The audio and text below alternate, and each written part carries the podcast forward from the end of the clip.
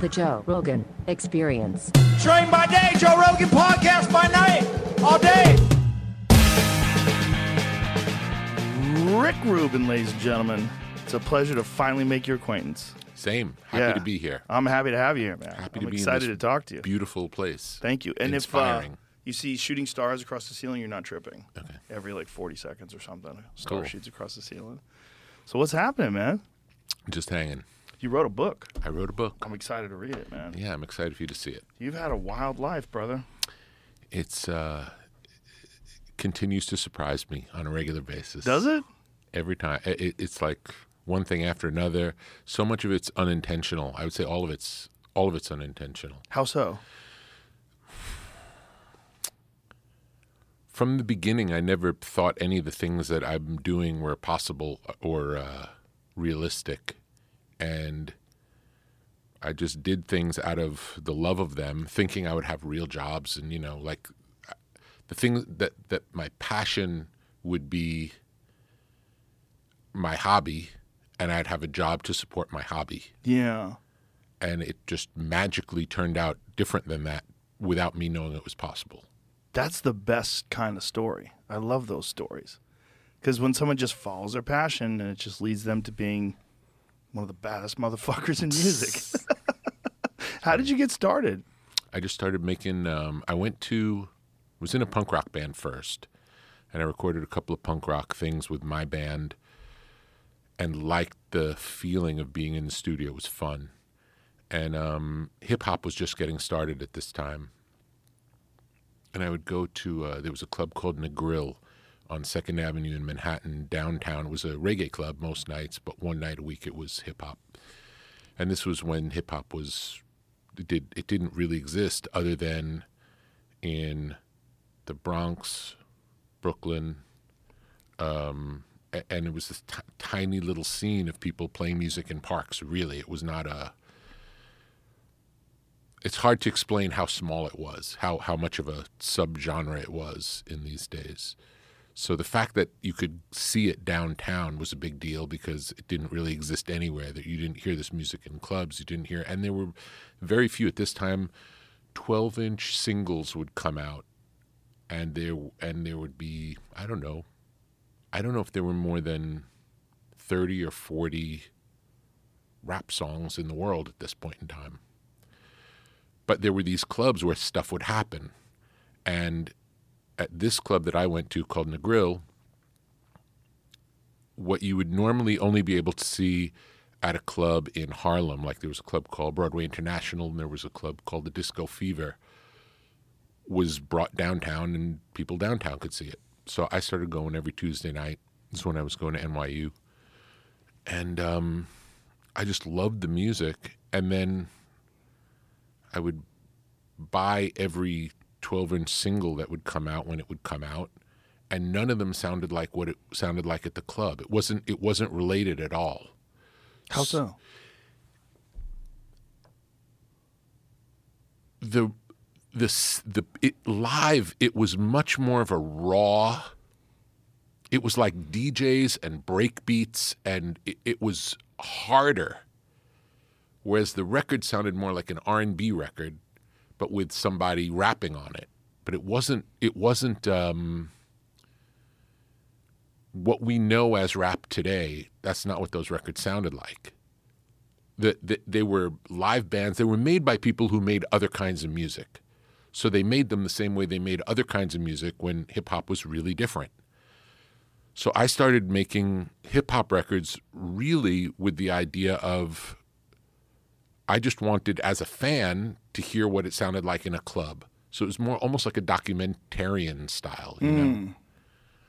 And I would just start documenting what I heard and making things that sounded more like the energy of a club, which was again different than these slick records. And part of it was because I didn't know what I was doing. I didn't have any um, training or skill, but that allowed.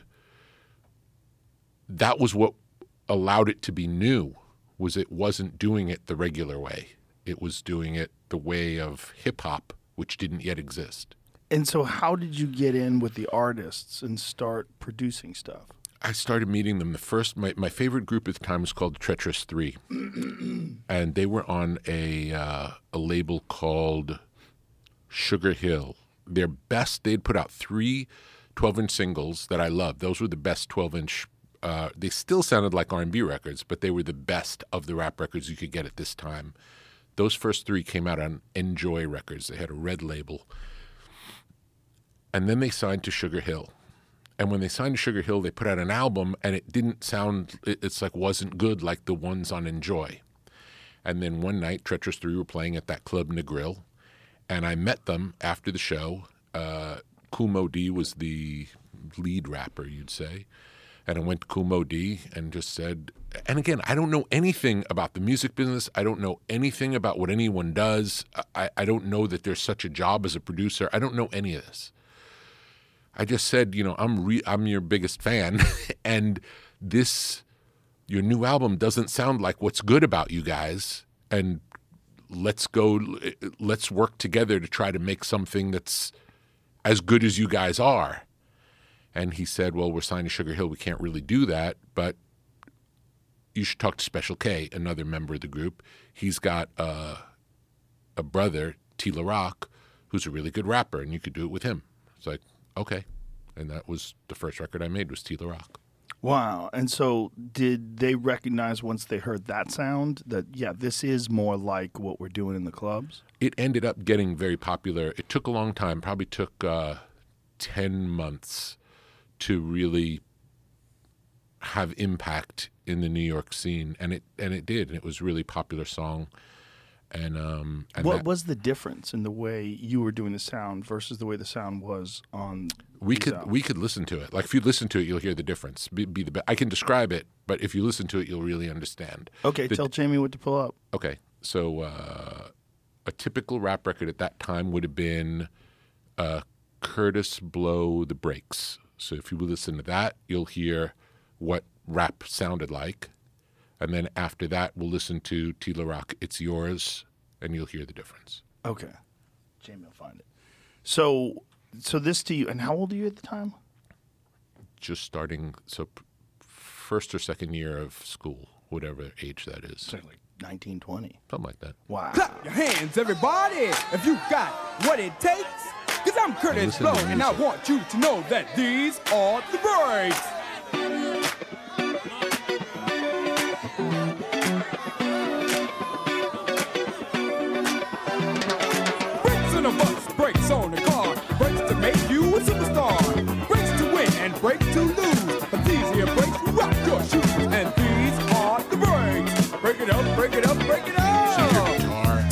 Bass, you hear drums, and it's a band playing, and it sounds like it's at a party, and then there's rapping on top of that.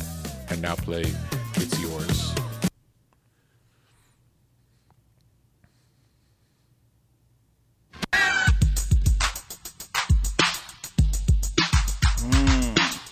So this is just a drum machine. Commentating, illustrating, description giving, other musical myth, seeking people of the universe. This is yours.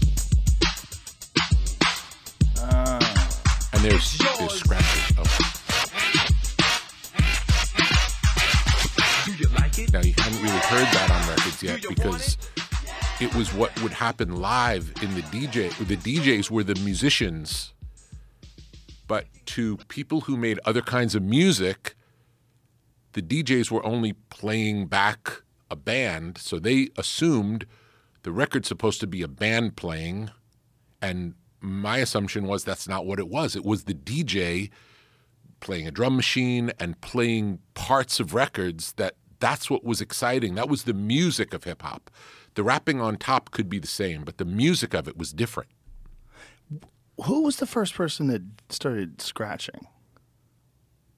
i think um, i don't know that much about it but i believe it was uh, dj kool herc is the considered the inventor but i'm not sure if that's true i wouldn't i'm not the best person to ask What a wild idea. And revolutionary. It's like it changed the way people thought about music and particularly like hip hop music. Yeah. It became part of it. it comes out of the idea of the break, starting with the break. So the break is you have a song that has all different parts in it, a traditional song, but there's one little part in it that has a cool drum beat or a cool little percussion part. And what a DJ would do in those days was they would play just that little snippet of the song, might be four seconds, and they would have two turntables, and they'd play four seconds here, and then four seconds here, and then four seconds here, and four seconds here to create a longer piece out of this four second loop. But there was no such thing as a sampler then, so it only happened through live playing it. Hmm. And then when did people figure out sampling? And when did, there was a, a lot of times sampling was maligned, right? In the early days, people didn't sort of understand. They were like, "Oh, you're you're taking other people's music," but it was not just that. It was a creation of new music with samples. It's a it's a long conversation. The fir- mm. the first part of sampling is the way it was used in hip hop in the early days. So I was saying we would do, we would use a snippet of a record, and then sometimes we would even create a tape loop. So you would take a little piece of piece of music on tape, and then have it come back around, and you'd edit it and splice it. And there's there's a there's at least one song on the Beastie Boy, first Beastie Boys album that that uses that technique.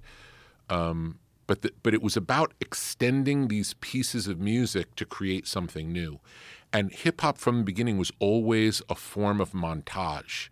It was finding things and making something new out of it. It wasn't finding things to make it sound like it sounded.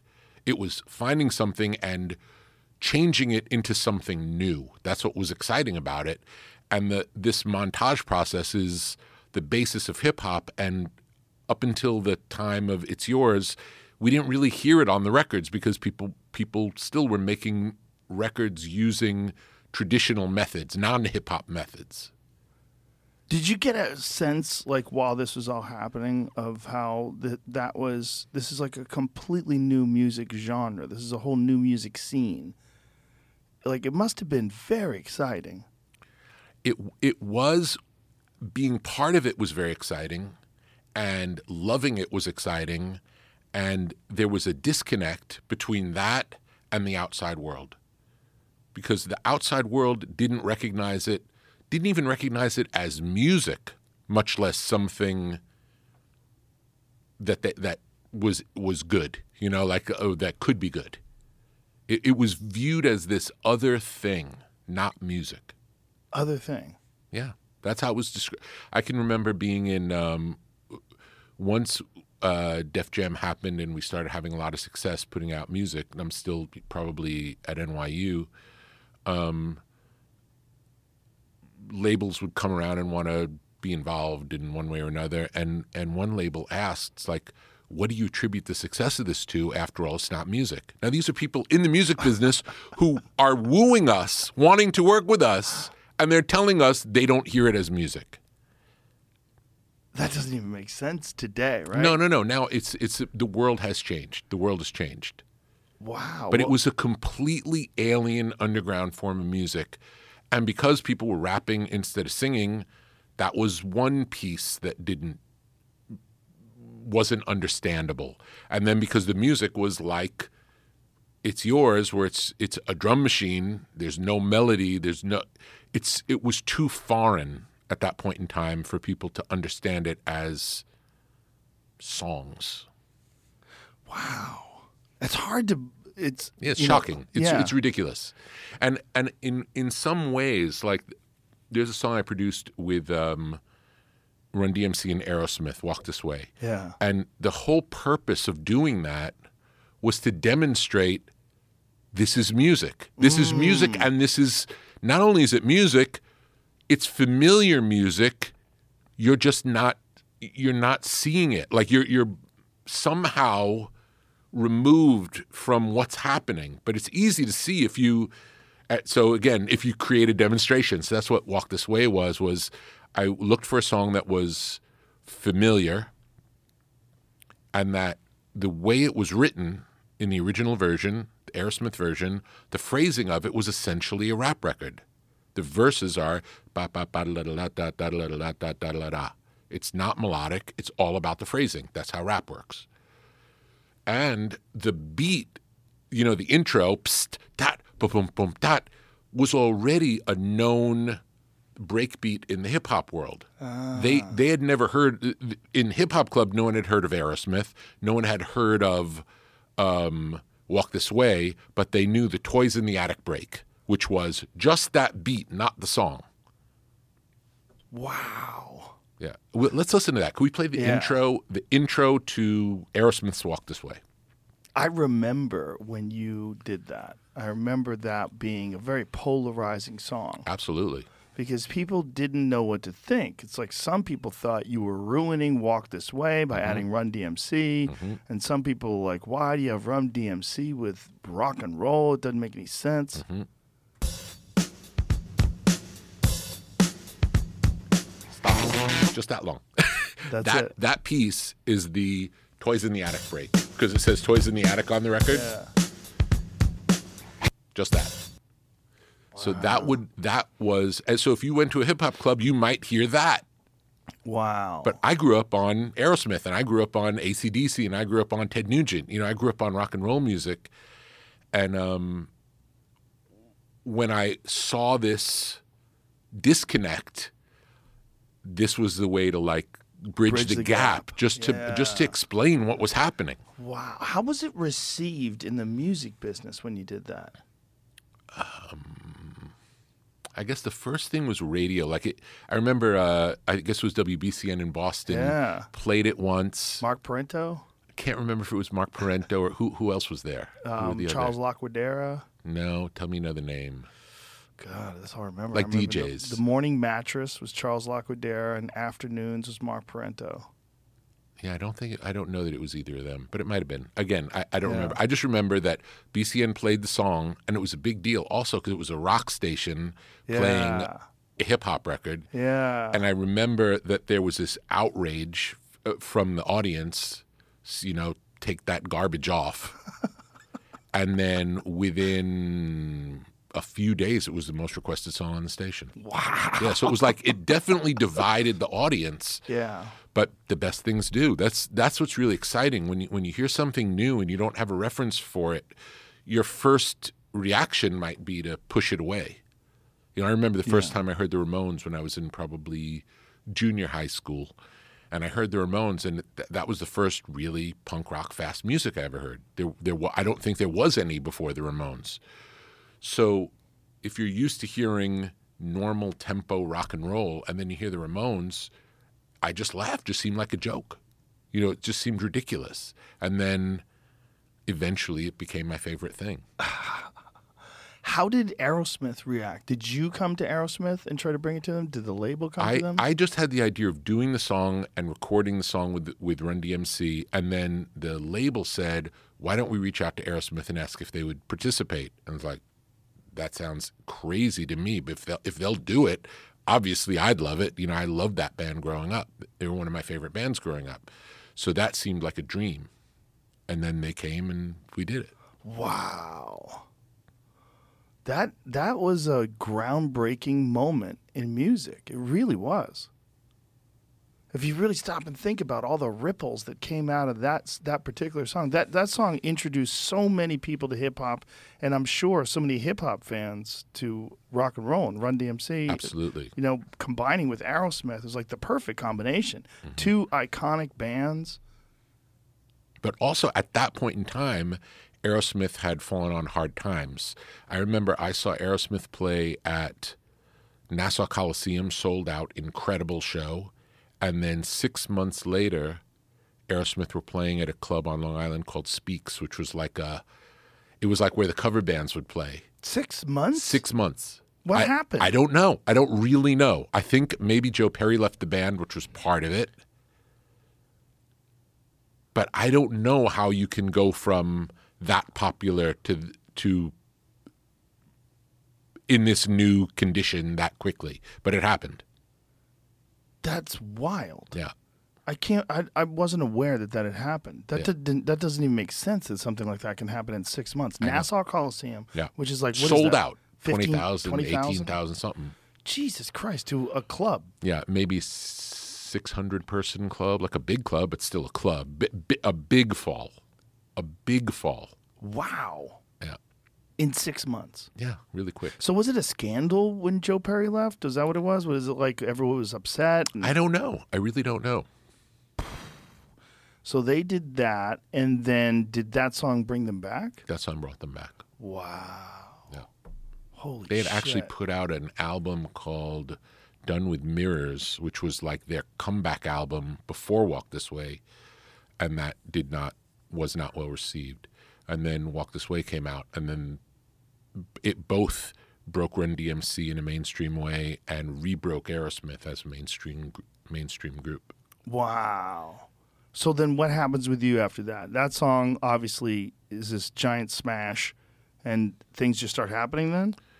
things start happening right from the beginning. It's it, it- honestly the whole thing was miraculous because I'm working in this form of music that people don't think is music, nobody likes and nobody cares about, other than the you know 200 people at the Negril Club that that uh, that I would go to, and then bit by bit, the first the first album I produced was LL Cool J. Uh, he was 16 at the time, and the way that the way I met LL was because of the It's Yours record, the T La Rock record that we listened to.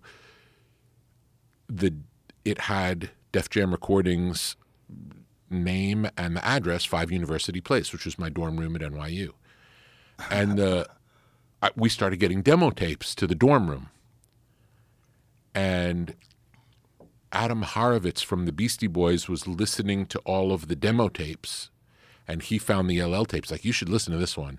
And we listened to it and we it made us really laugh and we liked it. And uh, so much of it has to do with humor. Like um when it's good it makes you laugh even if it's not funny. You know like the the the um the surprise nature of things when you when you hear the unexpected, you laugh, and it feels good. It's a good feeling. And uh, and I remember we laughed a lot at LL's. Uh, as a matter of fact, on LL's demo tape, the first thing he said before he started his demo rap was he said, "Let me clear my throat." And uh, and then he started rapping, but he, he only said that because he turned on the recorder before he started rapping, but it wasn't supposed to be part of it. And we just thought it was the funniest thing. Let me clear my throat. And then on the Beastie Boys record, we have a song where in the middle of the song we stop the song, and Ad Rock says, "Let me clear my throat," and it's really based on hearing it. Just this funny thing that didn't really make sense. Complete inside joke and um so so we were making these things that were completely insider personal no expectation you know n- there was no expectation that anybody would like any of the things we were making outside of our small group of friends And what you were doing too was that's a completely unique way of making music. That that really didn't exist before. Like having like not just having samples, but having things like that. It's pausing in the middle of a song, let me ke- let me clear my throat.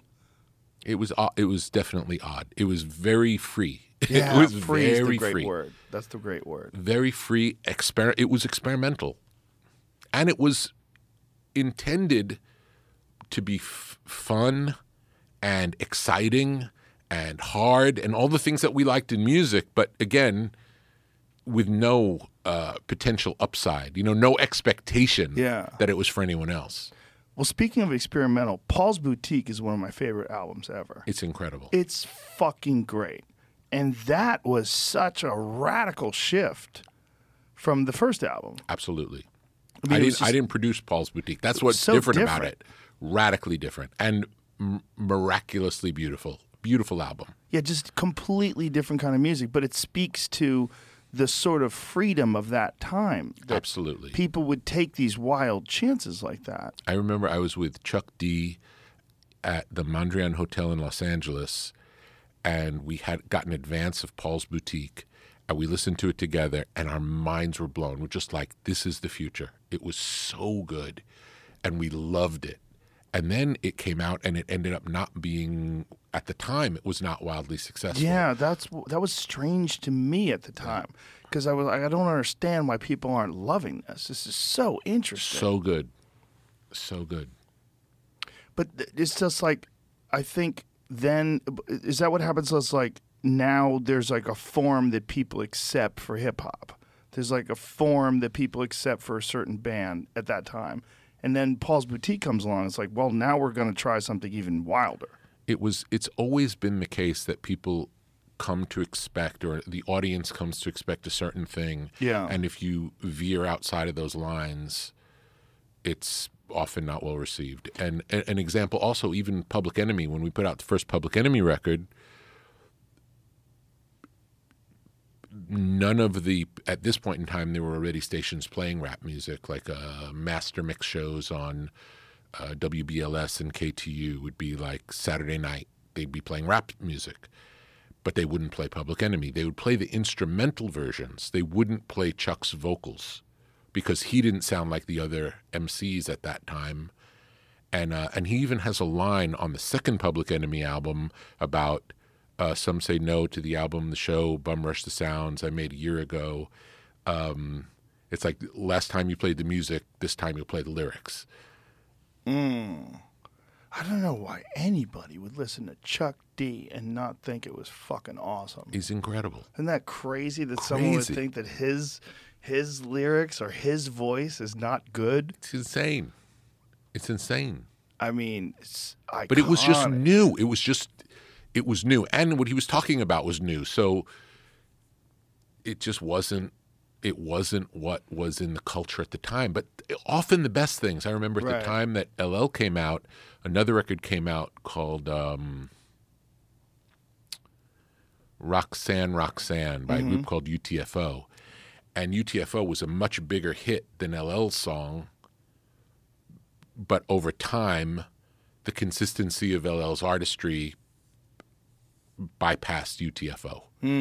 Um, but sometimes, like the thing that catches on isn't the.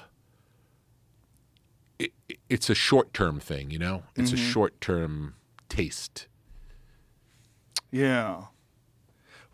One of the things that I found interesting about hip hop was uh, I can really remember this clearly because uh, the first time I listened to NWA, I was on a, a treadmill or a stair climber machine, and I was in Boston, and uh, I was like, "This is fucking crazy." It's incredible. Like these guys are it's it was so wild and so violent and so hard. Yeah. I I was I remember thinking like holy shit this is popular. I remember thinking this kind of music is going to have like ramifications on society. You know, cuz it was so powerful and and uh, and like shocking. Like I'd never heard that kind of violence and that extreme lyrics and just their depictions of real life in South Central LA. And um, I mean, it really ignited this completely new branch of hip hop in a lot of ways. Absolutely. It was I had I had um pretty much left hip hop at that point in time. Um once once hip hop so when we started doing the stuff we were doing, hip hop didn't really exist and then all of a sudden it got popular. And once it got popular, it it felt like the community changed and it wasn't people getting into it out of love for hip hop or wanting to continue pushing the boundaries of what was creatively possible, it just started all sounding like records we had already made. And it wasn't it just wasn't interesting. Felt like derivative. Everything was derivative at this point. So I started producing other produced Slayer and, you know, Danzig, different kinds of music that felt more challenging to me in that moment, um, that just spoke to me more. And then I heard NWA. Actually, it was Easy E. NWA hadn't recorded yet. There was the Easy E album, which is the first album from Dre in the sound of what became NWA. And it blew my mind. And I went to California to meet with them. And I actually visited in the studio when they were recording the Straight Outta Compton album. Wow. Yeah, incredible. Wow. That's fascinating too. That like this new thing emerges, and then people just imitate the pattern of success, like whatever the, the successful pattern of that music. Yeah. It wasn't it wasn't out of artistry. It was out of, oh, this works, let's do what works. Yeah. And for someone like you, like you you seem to go on feel a lot or just like what resonates with you. That's it. It's all, all everything I do has is just personal taste, and it's what the book's about. Is like really for people to trust artists to trust in themselves, make something that speaks to themselves, and hopefully someone else will like it. But you can't second guess your own taste for what someone else is going to like. It won't be good. Right. You know, we're not we're not smart enough to know what someone else is going to like. You know, to make something. Well, I don't really like it, but I think this group of people like it. It's, it's a it's a bad way to play the game of music or art. You have to do what's personal to you, take it as far as you could go, really push the boundaries, and um, people people will will resonate with it if they're supposed to resonate with it, but you can't get there the other way. You know, the No. other way is a dead end path. When artists are not successful yet, though, it's very difficult to, for them to find who they are because they're always just trying to figure out what's the path to success. Where success seems to be the carrot at the end of the stick. It's like there's always this something. You know, these guys have all this money. These guys have all this ca- these cars and these big houses. How do I get that? How do I get success? How do I fill up an arena? How do I how do I become successful? Yeah. And so there's this temptation towards imitation. Yeah, it's a da- it's a dangerous path, and if that's your, if you're getting into this business for that for that outcome, if that's the reason you're doing it, chances are it's not going to work out. I don't most think of the that. time. Yeah, that's not what makes it. What makes it great is the personal, Yeah. with all of its imperfections, with all of its quirkiness. That's what makes it great. The you know your how you see the world that's different from how everyone else sees the world that's why you're an artist. That's your purpose in sharing your work with the world. And that seems to be the case with everything. With literature, it's Everything. definitely the case with stand up comedy. Everything. We experience that in stand up comedy where there's these kind of derivative voices where they're kind of like finding what they think other people want to hear and they start saying it because they, they've heard other people say similar things that are mm-hmm. now successful. and even if they eh, and even if they have some sort of a short-term success doing that, it's not revolutionary. It doesn't change the world.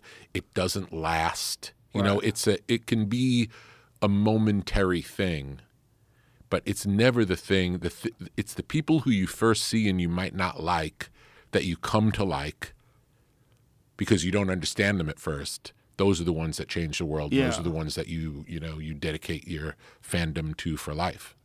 Yeah, I remember when Cypress Hill came out. Yeah. I f- at first I was like, man, I don't know about this. You know that that whine, that nasally voice Yeah. that B-Real had. I was like, I don't know about this. And then within like it. six months, they were like my favorite. It's so good. So good. His voice is so good. And it was also like one of the first cannabis infused kinds of music. Mm-hmm. You know, they were so not just cannabis inspired, but they would they would sing about it. They would rap about it. Yeah, and also um, Snoop as well would, would Yes. lean yeah. into that. Well, and then the Chronic, of course. You know, I mean, literally the cover of the album. Yeah, There was something about there, or there is something about someone like that that is completely unique. That, like, I think what you said, you said perfectly. That like that's what changes things, and that's what lasts. Whereas these something that's derivative, or someone's just trying to do things that they think other people are going to buy, that's going to be successful. It just you might start out that way and hopefully you can deviate and find your own voice but if you don't you can't keep imitating yeah, and who and who cares? You know, what's the what's the, it's a waste of your life. right You know, get there are other. If your goal is to make money, go work on Wall Street. You know, do do something else where you get. There's a there are ways to make money. i think it's but if you're going to do it in art, it's different. i think it's attention. I think they want the money yes but they also want to be stars. I think that's the thing. That's the real carrot. You know it's like the money is that's big. You see the other side too. There's so many artists who are shy, mm-hmm. private people, Yeah. and it's difficult for them to deal with any kind of success or or uh, fame. It's it's a weird world, and even even the ones who think they want that, when it actually happens, it's a shocking. It's not what it's cracked up to be. Obviously, there are great perks. Yeah. You know, there. It's nice. It's nice to be successful, and there are things that happen when you're successful that you're not expecting, and things become a lot more complicated in your life, and um, you it, you can it can shrink your life to the point of, you know, I know some rock stars over the years who literally never left their house or did anything. You know, Tom Petty would be a great example. The only thing Tom Petty did was record music, tour, watch television, read books. He never he wouldn't go out to dinner. He wouldn't go anywhere because if he went out, someone would be, "Oh, it's Tom Petty," and it just made him uncomfortable. It was mm. too it was too weird. Yeah. And for the people who really buy into it, who who like that, that can do a whole other trip. You know, they like in wrestling they say living the gimmick. You know, Yeah. Yeah, that happens with comics too. You lean into your audience. You you re- lean into what you think that they want to hear, and then you become them. how do you how do you um, stay true to your voice as a comedian?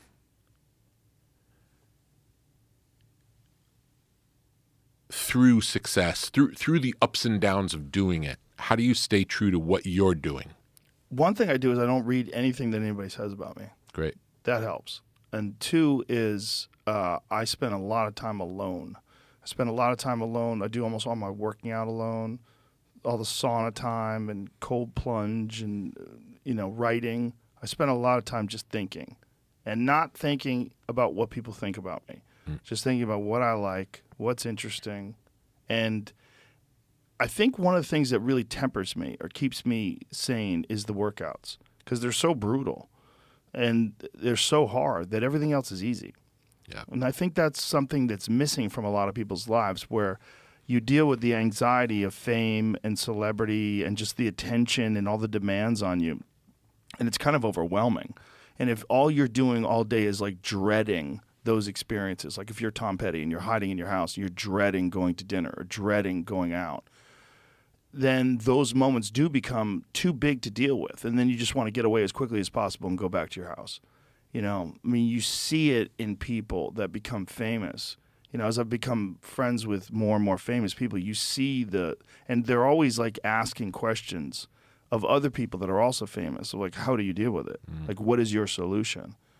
And um, I think my solution's the best one for me. I don't think there's an. I mean, I think psychedelic drugs help a lot. That's um, it's just these these big resets, these big resets where you're like, okay, this is all bullshit. Like all this this little weird game you're involved in with life and society and culture. It's fun and it's great and it's meaningful and it's fun for other people, but it's kind of bullshit because the the real thing is so much weirder and so much greater, and it's everything is connected in some very bizarre and unseen way and that humbling experience of the the psychedelic connection is uh, is also a nice way to just like just just check you, just put it back into perspective. Um, but for day to day, you can't really just trip balls day to day. It'll just be too weird. so day to day for me, it's it's the workouts. Like it's it's doing things you don't want to do and doing them rigorously and uh, and then when you get over it, there's also these physical changes that happen. The endorphin releases, and the alleviation of anxiety, which I think is critical to being able to manage those states of, of fame. Um, but you also gotta have perspective and realize, like, hey, man, like this this is just what comes with it. And but the most important thing is like, hey, you're getting to do what you want to do, which for me as a kid, you know, starting out doing stand up when I was 21, it was like this impossible idea. The, the the impossible idea was just being a professional. Like, God, wouldn't it be great to not have a job and just to be able to get money from stand up? It seems impossible. And uh, How did how did it start for you stand up? How did you know that that was your path or just open mic night. You know, I, I my good friend Steve Graham, who was an ophthalmologist at the time and a flight surgeon, is like incredible guy that I'm still good friends with to this day. He's the one who talked me into it. He's the guy I did martial arts with, and he was like, "You really should be a comedian." And was Because you were funny in Yeah. real life. because we would all uh, have to spar and everybody would be really nervous and i would make everybody laugh i'd do an impression of one of our friends and i'd Yeah. just be talking shit or we would be going to a tournament which was really scary so we'd, we'd all be on a bus together somewhere and um, you know it's like all these guys going to go fight and i would be the one that made everybody laugh it was like gallows humor Yeah. and uh, I I would love it. I loved all the attention of getting everybody to laugh. So I would be the funny one. And it was healing because Yeah. you made everybody feel better and Oh, it, yeah. it served a purpose. It did. It was a giant relief bout. I was just releasing all the gas in the room. It was like, and everybody would laugh, and it was like a, a, a break from the tension. And uh, you know, at the time, I was like 16, 17 years old. And uh, then when I was 19, Steve was like, "You really should be a comedian." And I was like, come on, man. You think I'm funny because you like me. I go, other people are going to think I'm an asshole. And plus, this is like Boston, conservative, late 80s, early, you know, like the late 80s, people were fucking pretty conservative about like what they thought was funny. And until Kinison came along. And then Kinison came along in 86. And that was right at the time when I started to consider it because I was, it's a funny story. I probably tur- told this on the podcast before, but I was working at the Boston Athletic Club, which was a, a fitness club in uh, South Boston. And I was like a trainer. I was teaching people how to lift weights. And uh, there was this girl, I think she was a volleyball player. She's like big, like she was like 5'11 like really athletic big personality she was hilarious she was really funny and she worked the front desk and she knew that i love comedy and she said to me you gotta see this comedian. I saw him last night on hbo and she takes me outside to the parking lot to tell me like because the, the bits were so outrageous she didn't Yeah. want to do them in the lobby.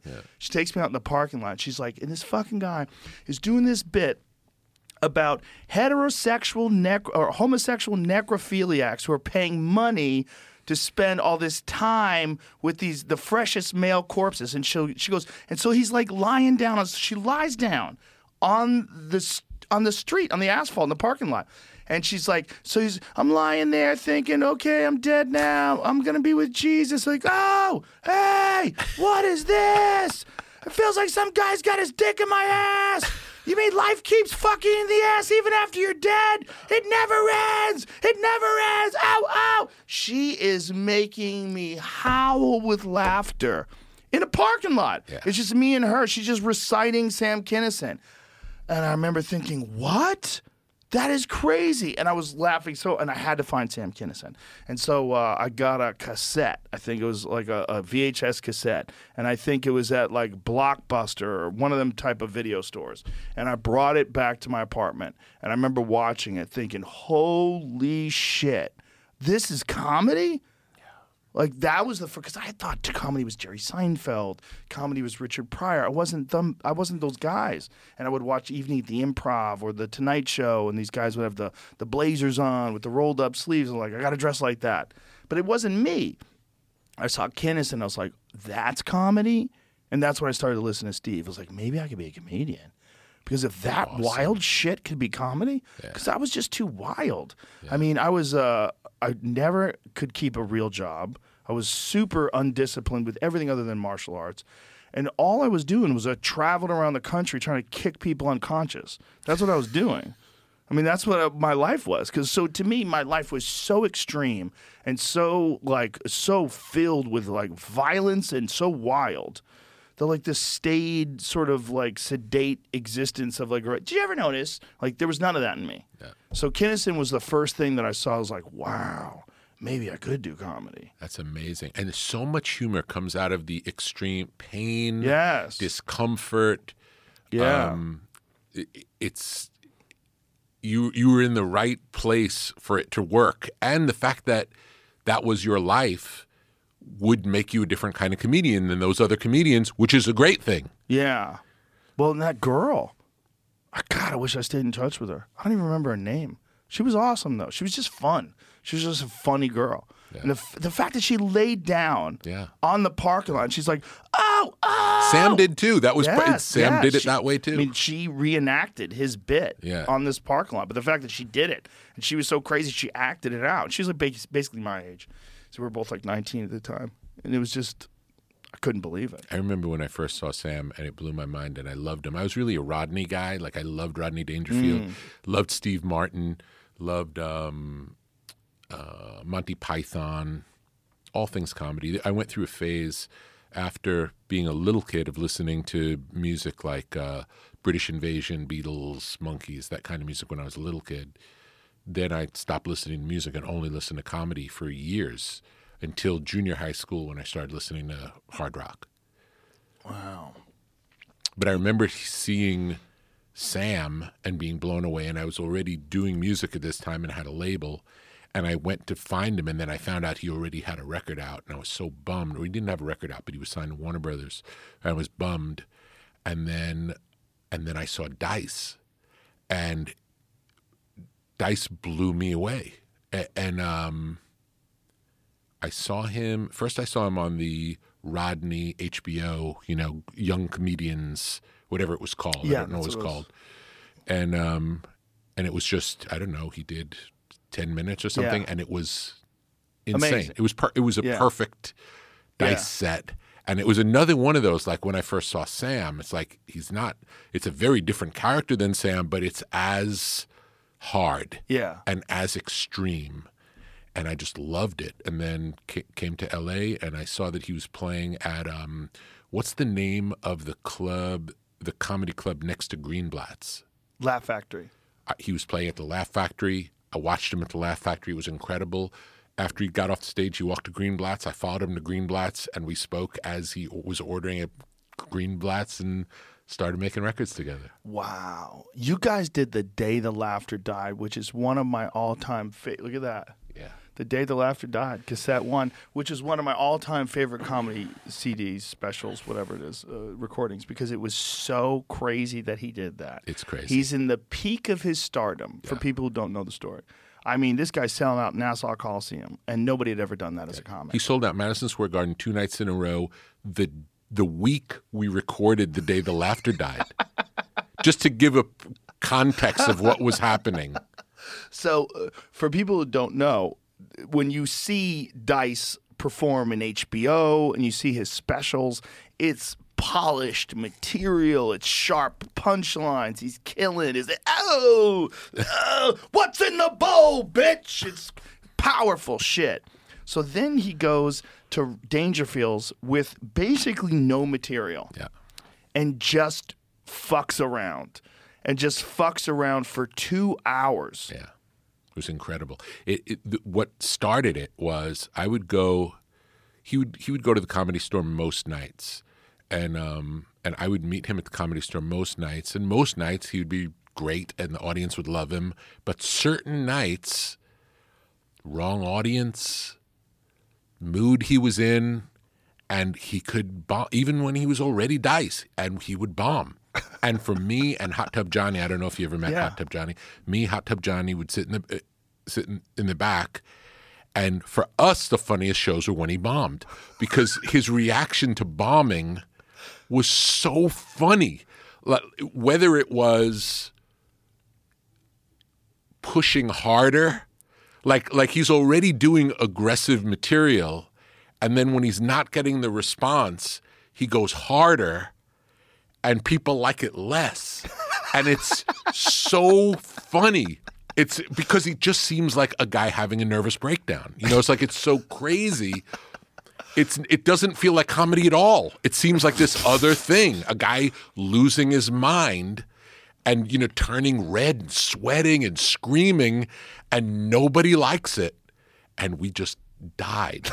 And then and then in honor of doing the garden i remember saying it's like andrew how about instead of recording the garden let's let's try to do a set at dangerfields and let's find out what night would be the least like the most uh suburban uh like n- not anyone who likes comedy, people who are just going to a club because they're traveling through New York. You know, like the Right. the, the people who w- will most likely not like it.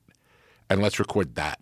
And he's like, "Great, let's do it. I'm in." So it was, it was great.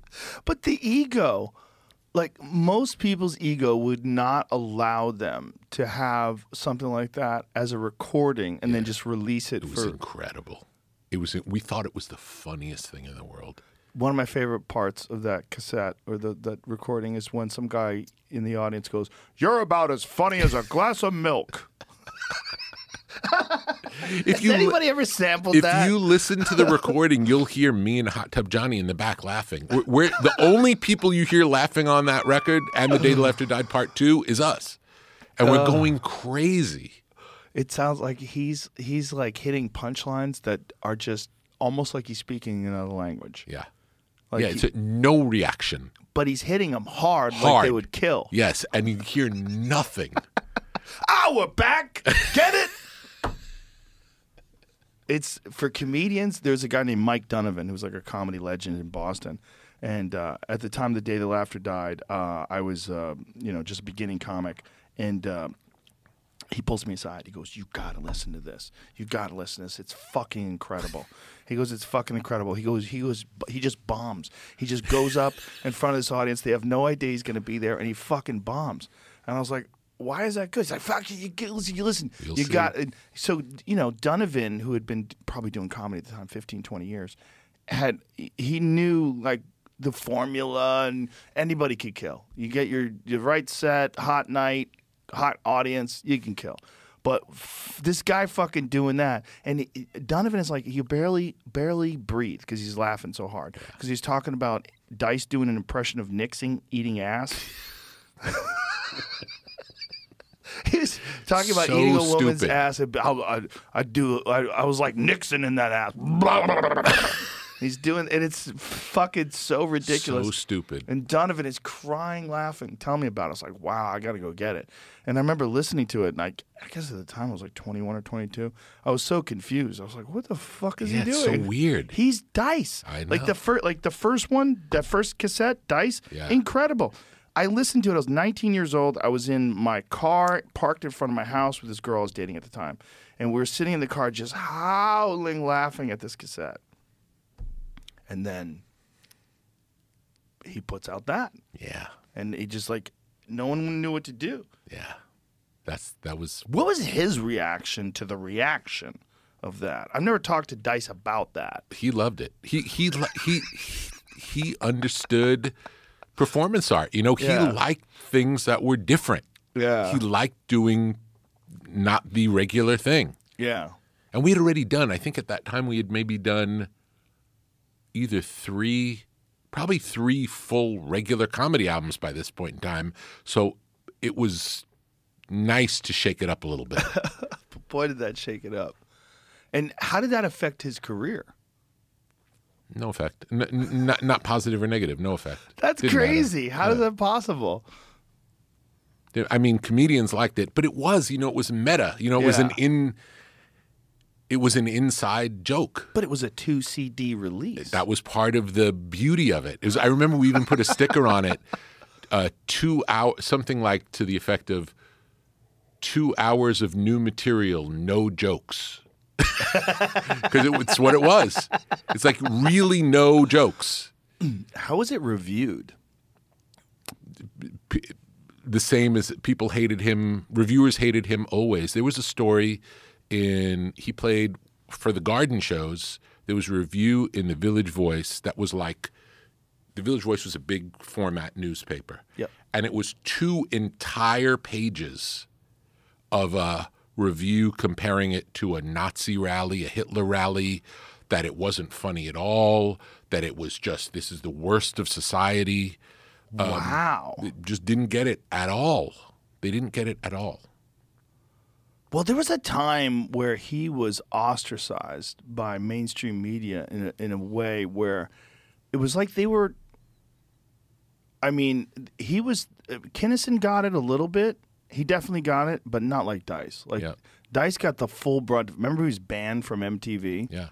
and they were trying to say that you know well it was like kurt i remember kurt loder talking about it like this unfunny you know comedian dice claim like but everybody was laughing Yeah. Like, what do you mean unfunny? When you say unfunny, you mean your mm. own personal taste? Yeah. Like, do you apply that to all music? Do you say that about other bands? Is this shitty band? Do you say NWA sucks because they're violent? Like, what? It's you, another part of it is that they would always to to vilify D- Dice. They would always quote his jokes in writing, but if you don't see that character telling that joke, it just sounds horrible. I have a whole bit about that. I'll, I'll Tell tell, me, you about please. it off the air, but Okay. it's it's. Uh, But that's a real Yes. thing. It's like Yeah. they would like vilify him and portray him as if he was hateful when Yes. all he was doing was trying to make people laugh and succeeding tremendously in doing that. and obviously mocking himself too. I mean, it was a character. It was the clearest. It his was name is- ridiculous. his name is Andrew Silverstein. Yeah. Okay, and Andrew, when he would go, and I love Andrew to death. Yeah. I- it- being friends with him was one of the most surreal things at the comedy store because I was such a fan when I was a kid. I never got to meet Kinison, Yeah. and I only got to meet Hicks very briefly. I mean, I literally like, said hi to him. That's it. Um, when I was a open micer in, in, in Boston, but I got to be friends with Dice, and I was mostly just doing the store at the time. And Dice pulled me aside, and he said, "Hey, you should do the road." He goes, "You're fucking funny. You don't need these cocksuckers." He goes, "These people telling you what to do and fucking you got to dance for them, do the show." He goes, "You could make a lot of money on the road. You should be doing the fucking road." And I was like, "I should do the road." Dice told me to do the road. I'm going to do the road. Great. And, and I started doing the road. That's when I started. Like, I I called my manager up and I said, "Let's start doing clubs in all these different cities." So when I wasn't doing news radio, when I wasn't on television, I would go off on the weekends and I would go, you know, do fucking wherever, Houston, Phoenix. And I started doing the road because of Dice's Amazing. direction. And how different was was it doing comedy for people not at the comedy store? It was amazing. First of all, it made me a real comedian. Well, the the club, the, the the store made me a real comedian, but the the road made me a real headliner because I was doing an hour in these towns and I was doing two two shows Friday, two shows Saturday, and I was getting the feel of different vibes, and that's really when I fell in love with Texas. It was uh, 97 when I started coming to Texas, 98. And um, I, they were just so rowdy and fun and free. And there was a different, there was a rebellious friendliness to them. Yeah. And I was like, God, I love these people. And uh, the first uh, album I recorded in '99 uh, on Warner Brothers was the, um, "I'm Gonna Be Dead Someday," and I did that in Houston. And I did it really like the touring and all that was because of Dice. Like that that's what really ignited me, ignited my uh, my inspiration to go do that. And it just it, it, there was too many guys that were just staying in town, and everybody at that time in the 90s and it was kind of tar- starting to die off but there was this thing where everybody wanted a sitcom. That was the holy grail. The holy grail i mean the real holy grail was the tonight show. If you would be the but that was out of my reach. I was you know in my fucking 20s it was not going to happen. But the the holy grail was getting a sitcom because you could be tim allen you could be jerry seinfeld you could be roseanne barr you could be brett butler and if you got a sitcom man you were the fucking king and you know they would make a sitcom around you. So I had had a development deal at one point in time, and then I um, I got on this show. There was this crappy show on Fox, and so I was on that path. And then I got on news radio, which was great. And then the path after that was obviously get your own sitcom. But Dice was like, "Fuck that." Like you should, you know, and this is that Dice had his own show, Bless This House. Remember that? And you know, it was like he was like, "That's not the way. The way is the road. The way, the way is comedy. You're a fucking comedian." He also made a movie, if you remember, Ford Fairlane. Yes. And, and I remember thinking, it, this doesn't feel like from the beginning. It didn't feel right. Felt like Yeah. what what what's so great about you is not in this movie. Right, right.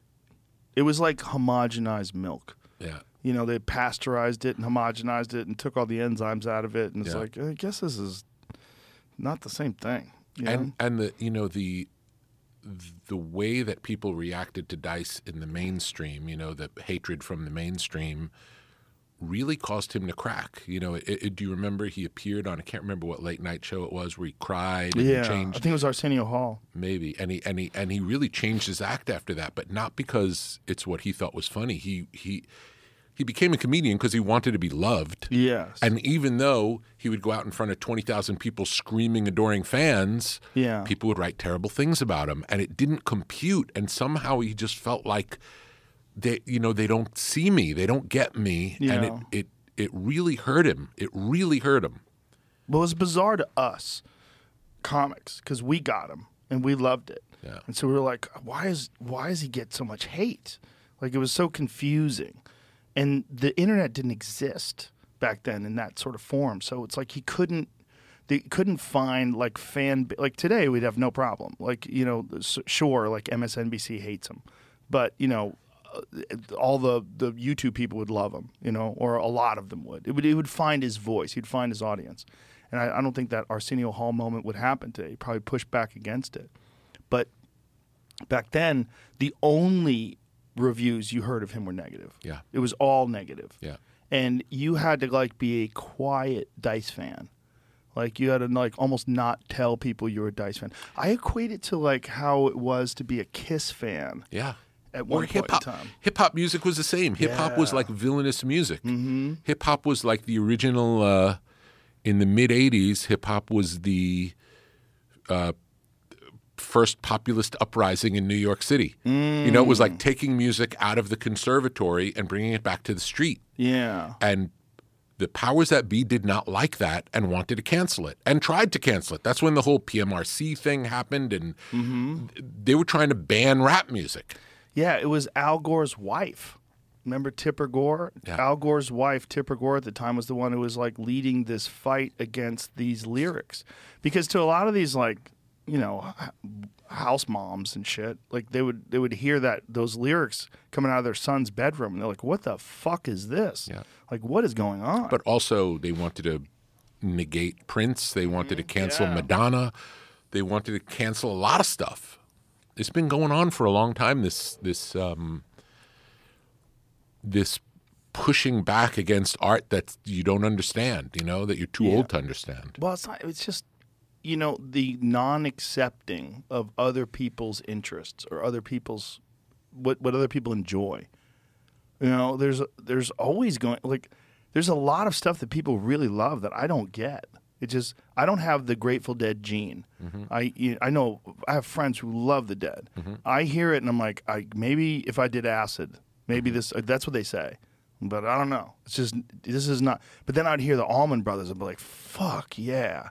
It was like for whatever it is. It's like whatever your personality is, your life experiences, you know, the the the, the place you grew up. Like that shit resonated with me. or the right finding the right way in. Like Yeah. I the, the Grateful Dead didn't speak to me for a long time until they did, and I found the way in. Yeah. And um, maybe I'll I'll share some something with Please. you that might find find a way in because it's always nice to find something else to like. You know? Yeah. Well, it, and then there was stuff that I liked that was like very different than that. Like I was a giant Kool G Rap fan. Mm-hmm. I remember listening to Kool G Rap when I first moved to New York, and I was like, God damn, this guy's good.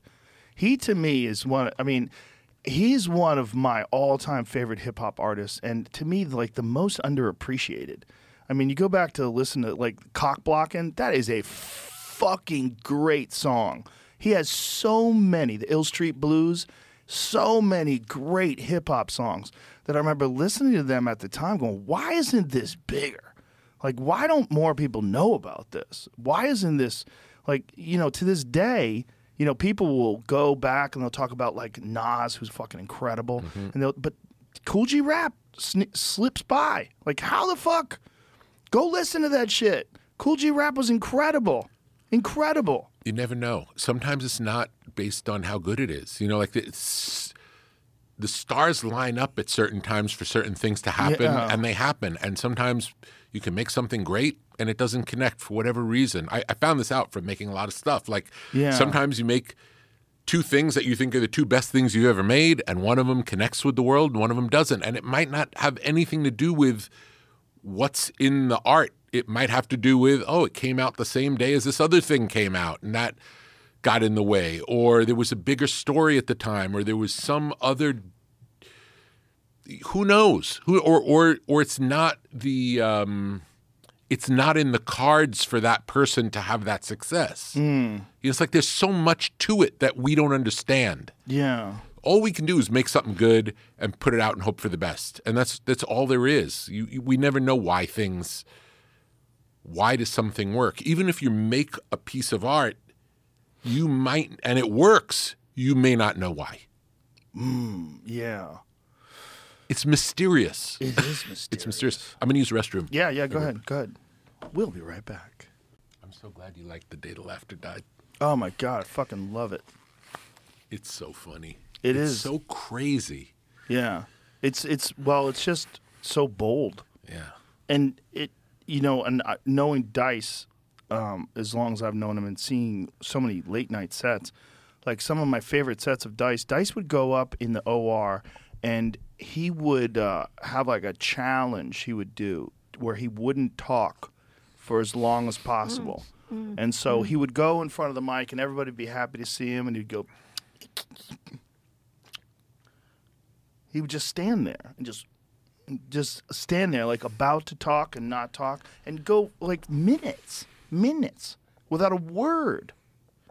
And the comedians were fucking dying. And there's like 40 people in the audience and they were so confused. confused. Yeah.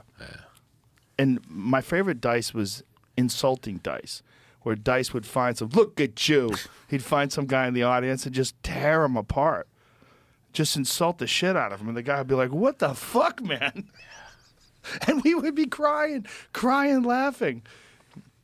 And Dice would just, just, uh, just fuck around. Like he had no problem with bombing.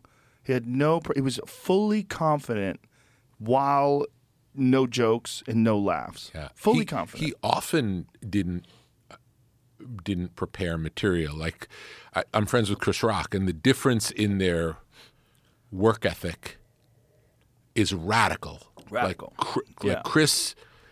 Chris is always writing, and Chris is meticulous, and it's always game on. yes. And when he's on stage, it's it really shows. Well, Chris though, Chris will take a lot of chances on stage too, and Chris also has this very unusual approach where he will like purposely try to find the beats and and, and you know and leave dead air because he's finding these beats, and like stand on stage, the comedy store, and be like, "What else? What else?" and he'll have it like where he's you know he's just like thinking and like the audience is like i'm ready i'm ready to see bring the pain Yeah. i'm ready to see you crushing Yeah. like why are you not crushing and he you know he would even say sometimes he would follow people and be like relax relax not gonna be that good relax Yeah. because he was working on new shit Yeah. and when he worked on new shit he was working he was working this audience I know you're here to see, you know, comedy and you're happy that Chris Rock just showed up, but Chris Rock was not announced. Yeah. So it wasn't like this was a big production and he was going to do his very best material. He was there to try to put pieces together. Yes. And he would have a team of comics in the back, guys that he'd hired, great comics, guys like Richard Jeni, um, Nick DiPaolo, and these guys would would listen to his material and then they would all talk about it afterwards. And they would find whatever the, the embers were, and they're like, "Okay, we could fucking fan this and add some tinder, and this this could be a bit, and try to find the beats." And that's what he did, and that's why he created so many great specials because he had that work ethic, because he had that. He was an he was an artist, but he was also like he was he was a craftsman. You know, he was crafting it. Absolutely. I just saw him play at the O2 Arena a couple of weeks ago, and it was the funniest I've ever seen him, which He's is unbelievable. On fire right now. He's on fire right now. Yeah, it was Will insane. Smith slapping him.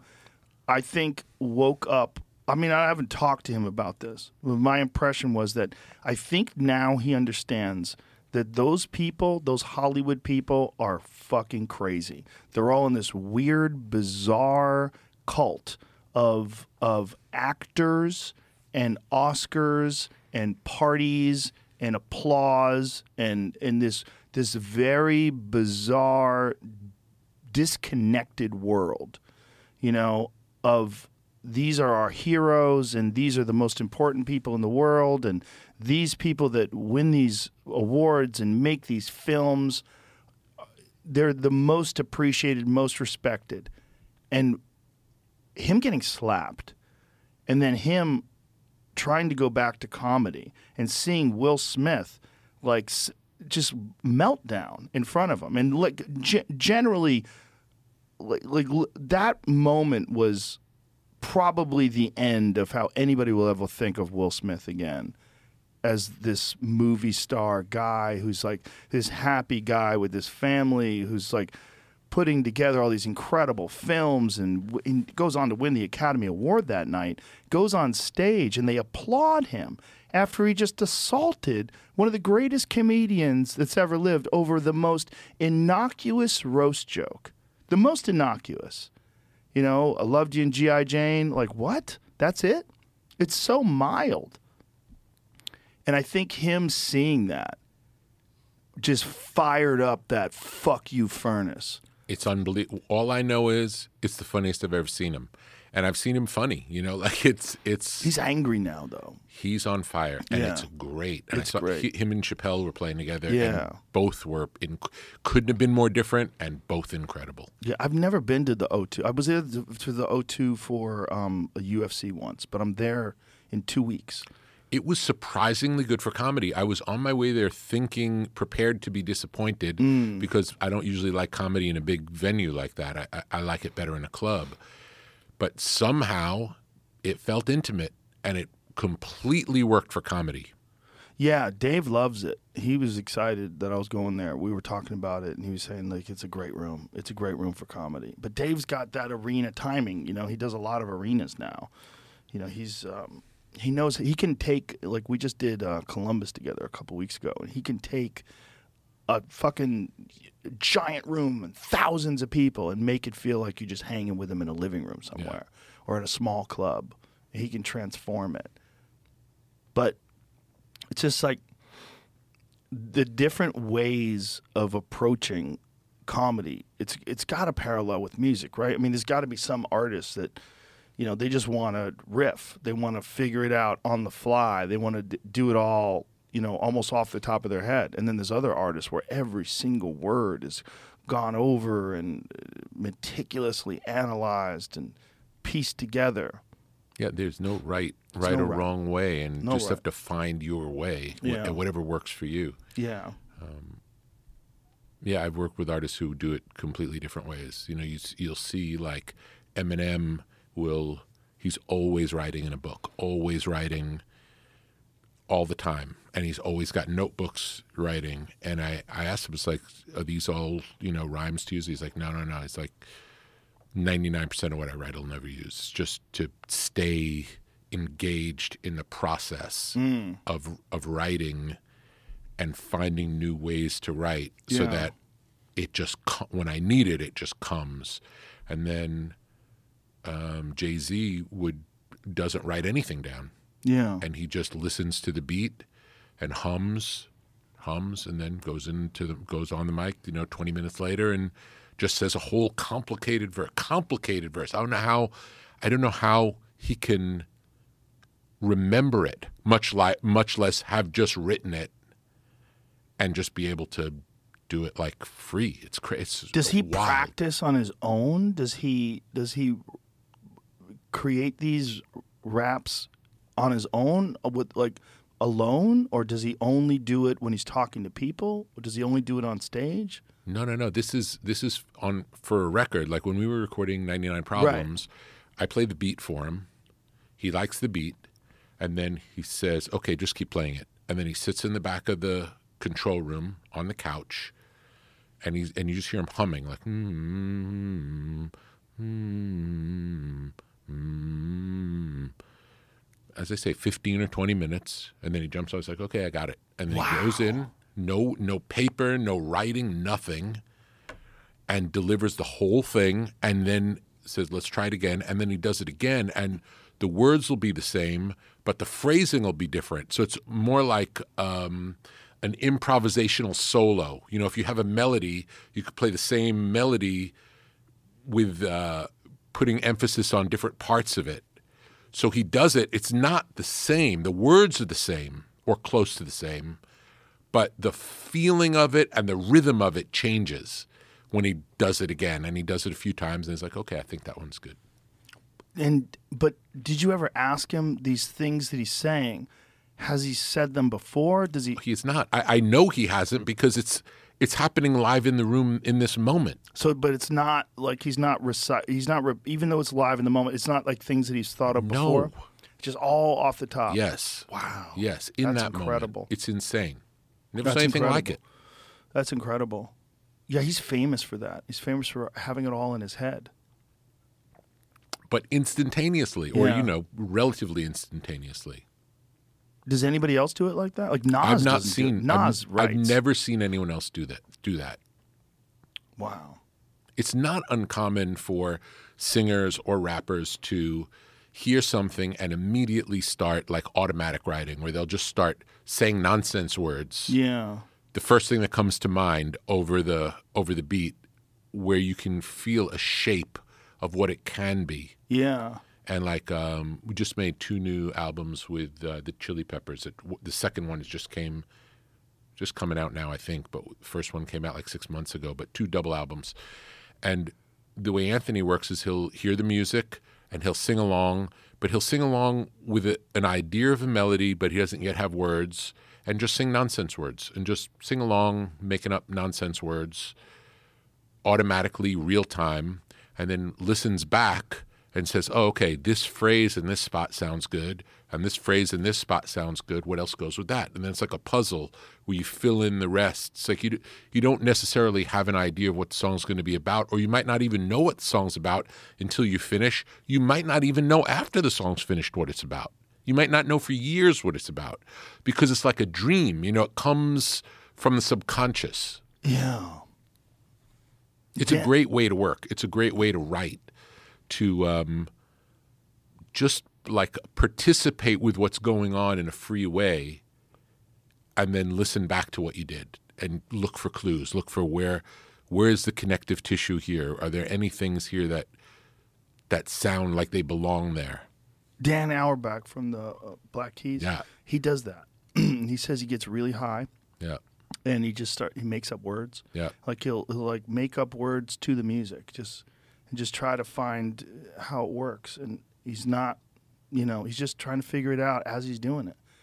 And there's like there's parallels to comedy, I think, because in comedy you can write things, and I do. I write a lot of things, but sometimes when you're on stage, there's like a, a there's a path that just like opens up, and you know that this is the way to do it. It's different than the way you wrote it yeah. because the audience is there and you feel it because Yeah. you, you only feel it when you're performing.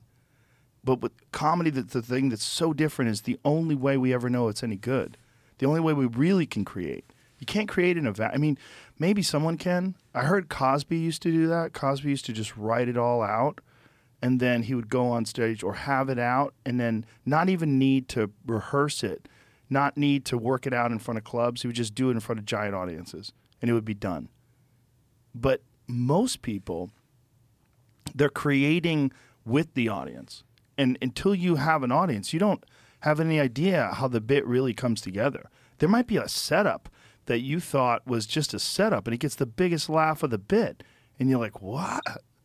What? I didn't expect Does that. it change from night to night as well? Hundred percent hmm. changes from night to night. Changes depending upon your opening act. Changes depending upon the mood of the club. Tuesdays are different than Wednesdays. Everything's different. You know, it's like it's one of the reasons why it's important to do. I always call it cross training. I'm like, you can't just do arenas.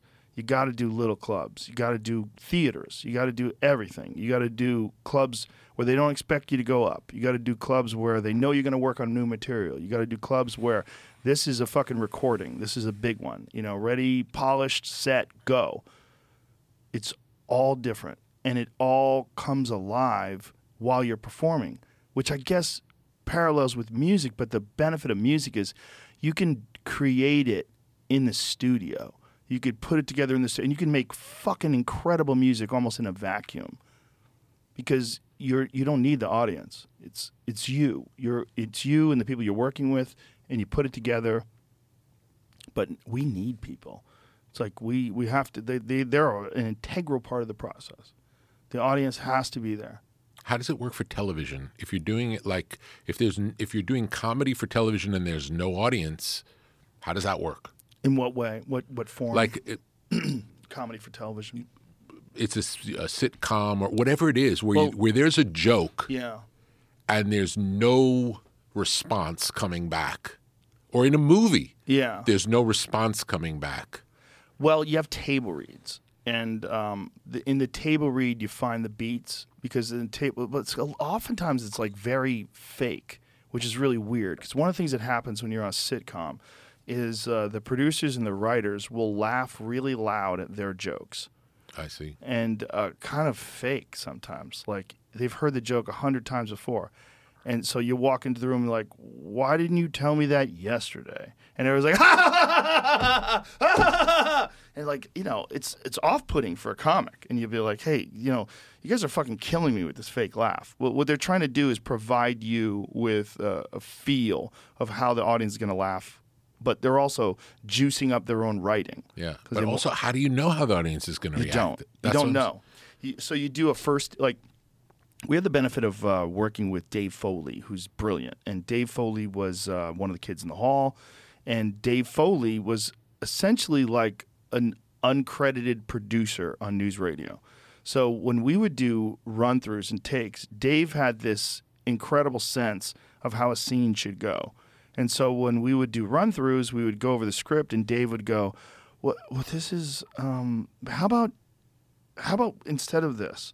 Why don't you come in this? Why don't we just cut this part out and you come in here and you're just angry because of something that's incorrect? You, you, you're angry because of that, and then Matthew comes over and says that, and Lisa comes over and says that, and then we end it with this, and then he would just like rewrite the whole fucking scene, and so the the brilliant the one of the more brilliant things about the producers and Paul Simms, the writer in, of that show, the head writer of that show, is that he would let you do that. He would let you come up with a totally alternative punchline, and then he would sit there and laugh and go, "Yeah, yeah, keep that, keep that. Okay, let's let's do that. That's the new scene." And he would let you fuck around with it. So it gave all the the performers all of this freedom, and it also uh, allowed the thing to come alive like while performing it the same way you would kind of do stand up like you would figure out the beats while you were actually doing it and then you really didn't know until the audience was there and then when the audience said there's ju- lines that i didn't think were good. And i would say i don't know. Do we have a better line for this? And they would be like just try it. Just try it. I'm like okay. And i was like didn't believe in it. And i'd say the line and it'd get a huge laugh. And i'd be like what the fuck? Like i didn't see i didn't even think that was funny. You, you, you kind of don't know. And sometimes you know. Sometimes the line's so It's good. always done with an audience there. Yes. Yeah, well, that kind of multicam, you know, you're always doing it with an audience. I've never done a single cam uh, show like that. You know, a show like The Office, right? That's hard. Curb. Right, Curb has got to be the hardest because Larry, the not way he script, does it, right? no script. Yeah, you're just like you and I are in an argument about uh, who stole cigarettes or whatever, and then you just run with it. Yeah. So the casting's really important. Very important, and the vibe Yeah. of the set is very important. Yeah. it's got to be this you know this, this thing where everybody's working towards the same goal and it, it, but when you watch curb the brill- one of the brilliant things about curb is because he doesn't have that script people are talking the way they talk in real life. They kind of talk over each other and they pause when the other person's talking and then they, they chime in and it seems like a real conversation versus like uh, big bang theory or one of those uh, shows that's more formulaic like set up punchlines where you're like trained monkeys and you're, you're teaching them how to you know how to get a piece of candy like da da da da da da da da you know they Larry the way he does it is so different and it's one of the best sitcoms of all time. And if you watch Curb, particularly like the early seasons of Curb, I remember thinking like, "Oh, this is why Seinfeld was so good. This is why that show was so good. Larry David's a goddamn genius." Yeah. So funny. Yeah, and that's his And process. Seinfeld was incredible too. The whole- Incredible. that- that- both shows, incredible. Well, he's one of the Seinfeld is one of the absolute best observational comedians that's ever existed, and the best at the flow and the sound. And part of what he was doing was the way he was doing it. Like he had a flow, and that flow was infectious and it was contagious and you would you would like fall in love with the way he talked about things.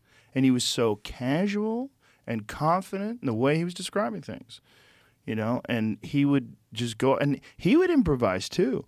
I i, I stole something from jerry in that he would do his whole set and then afterwards he would take questions from the crowd. And he would just riff and I was like, God, why don't I do that? What a great way to come up with comedy. You already did an hour of comedy and then go up and take questions. And uh, I was, uh, I think I was 20 years old. I saw him at the Paradise, which was uh, a comedy club, was uh, next to Stitches. It was a rock club in Boston. And he was a little too big for Stitches, so he would do the, the Paradise, which is still at the time relatively small. I want to say it was like four or 500 seats.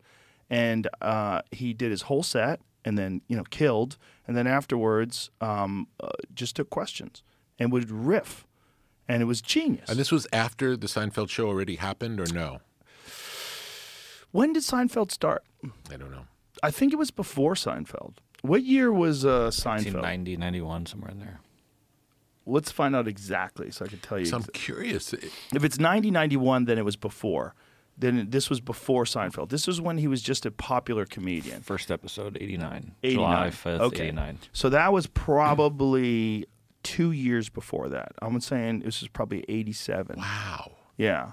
It's a it's a both. I could see it more for someone who has a popular TV show than Yeah. for someone who's a comedian to do that. It's very interesting. I think it's how he worked out material. I think that's how he would he would fuck around and um, taking suggestions from the audience. I was like, that is such a great idea because the, he already killed. The show was over. They already knew they loved him. Yeah. You know, it was an amazing show. You already got your money's worth. So now he would just go fuck around for fifteen. And do you do it minutes. like an encore, like he would leave the stage and come back? I don't remember if he left the stage. I'm trying to remember because it was a small stage. It wasn't a big place. Mm-hmm. He might have just stepped aside, grabbed a glass of water, and then come back, or he might have actually gone uh, through the curtain and back. I don't remember. Must have been really exciting for the audience just to feel like, okay, now the show's over, but we Yeah. still get to hang out with Jerry, and Yes. it's even more personal. Yeah, and for me, uh, it was only like I'd only seen a handful of live performances at the time.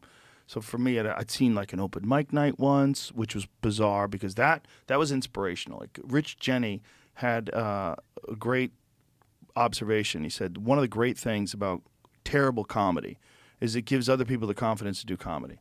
Because you would go to see an open mic night and the people were so awful, you're like, oh, the expectations are not that high. Like I thought I had to be like Richard Pryor. Like and you know, uh, it was so daunting. It was so the, the the the obstacle was so far away. It was so out of reach. But then you would see people that were amateurs that were clunky and terribly like, okay, uh, at least I won't be as bad as that guy and it gives you the confidence to like give it a try just to just fucking see what happens and the feeling of going on stage for the very first time i'll never forget was so alien so bizarre just to hear my voice in a microphone How many people were there? well, a bunch of my friends were there, so that was like ten percent of the crowd. Four or five of my friends, maybe fifty people. But the, uh, there was a guy named um, George McDonald, and he would have this thing called Comedy Hell, and uh, Comedy Hell was open mic night. And uh, you would, uh, he was a professional, so he would uh, joke around about how this is comedy hell, and you're gonna watch people bomb. It's gonna be terrible. But then you'll see professionals that night, and they'll go up. So the first night I ever went to see comedy, I got to see people that were awful and then I got to see like a couple of like real world class comics would go on stage and kill for 10 15 minutes. I was like, "Wow." Just the contrast and the difference. So you got to see the levels of it. It's like getting to see someone who's taking their first jiu-jitsu class versus uh, a world champion black belt. And you're like, "What the this is what a journey that is." And to to see I, the way I describe it to people, I say stand up comedy is like you're making a mountain one layer of paint at a time. That's what it's like when you're starting. It's like you you you go there and if you see Seinfeld, you're like, oh my god, that's a mountain. It's already there. I mean, you realize like this is one layer of paint at a time. One, you know, thirteen sets a night, hopping around, catch a rising star, and the fucking the cellar, and going to all these clubs in in New York, and then puts it together, and then takes it to Boston, or takes it to Cleveland, or takes it to all these places. Yeah. That's wild. Yes, I stole that that move of going on stage afterwards and, and taking suggestions from the crowd. Great idea. Well, is it was genius, and it was it's just a smart thing to do to do his whole set and then fuck around. Yeah. Did you ever read um, Born Standing Up, Steve Martin? Yes. book? Yeah. Such a great book. It's a great book. And yeah. it's interesting him talking about, you know, setting a setting a deadline. You know, if I'm not successful in ten years, whatever it is, like a long time, Mm-hmm. then I'm going to quit. And he gets to the ten years and he's not successful, and he just keeps going because there's nothing else he wants to do. Well, it's there's nothing like it. There's nothing like killing. There's nothing like performing. You know, and my friends and I we we talk often about people who quit comedy and like how do you quit? Like a lot of us almost quit during the pandemic or resigned ourselves to the possibility that it's never coming back. You you're you're sitting there in your house every day and you're like, I guess I could get used to this. You know, at least uh, I don't have the anxiety of having to perform, and you know, I could just fucking find some other way to make a living. And at the time, I was making money doing podcasting, so I was like, okay, maybe I'm not doing comedy anymore. And a lot of us wanted to do it. And Ron White, uh, he's the best example because he was like, well, I think I'm gonna retire. I'm gonna take my boat and fucking, you know, just you know, play golf every day. I made a shitload of money. I don't give a fuck. I'll sell my jet, you know. And he he was just resigned to not doing comedy. And then Tony Hinchcliffe had a show at the Vulcan Gas Company here in Austin, and he was like, just do a guest set. Just come on, do a guest set. And Ron was like, man, I don't know. I think I'm fucking done. And then um, the next day, after Ron had said that, Tony was like, so have you thought about it? You going to do a set tonight? He goes, oh, fuck yeah, I'm doing a set. I'm doing 15 minutes. And so he had gone over his recordings. He had an iPad, and his girlfriend said that he was like listening to recordings and writing shit down. I was like, oh, this would be interesting. And so we're hanging out and um, we're in the, the the back of the club, and Ron White goes on stage, and the first sold out show. First thing that happens because people are so excited to go out, and this is in mid COVID. These are wild, reckless fucks in the middle of a pandemic. No, not a mask in the place. Everyone's drinking, and in laughter is like the worst way to not spread a respiratory disease. You know, they're ha. You know, they're ha. They're they're exhaling in giant bursts of uh, fucking particles and spittle and you know. Ron White goes on stage and fucking murders, murders. I mean, like he had never missed a beat. Wow. And the audience, first of all, just goes insane because he's from Texas. Yeah. So they see him and they're like, "That's that's our guy." He comes off stage and I'm going on after him and he grabs me by the shoulders and he goes, "Whatever the fuck we have to do, we're gonna keep doing this." he was so fired up. I That's mean, he just grabbed my shoulders. Yeah. Whatever the fuck we have to do, Joe Rogan, we're doing this. Yeah.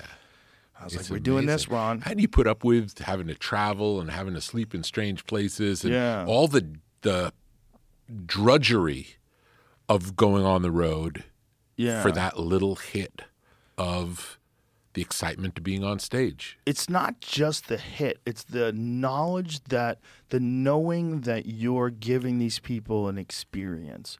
They're having a moment they're having a great moment. You're when you're entertaining a group of people like that you're taking them on this wild journey of laughter and ideas and they leave like the, you just hit them with a drug. You just fucking boom you just drop this drug on them and they they walk out of there feeling better Beautiful. And it's, it's- and it's for everyone. It's like you feel better, they feel better.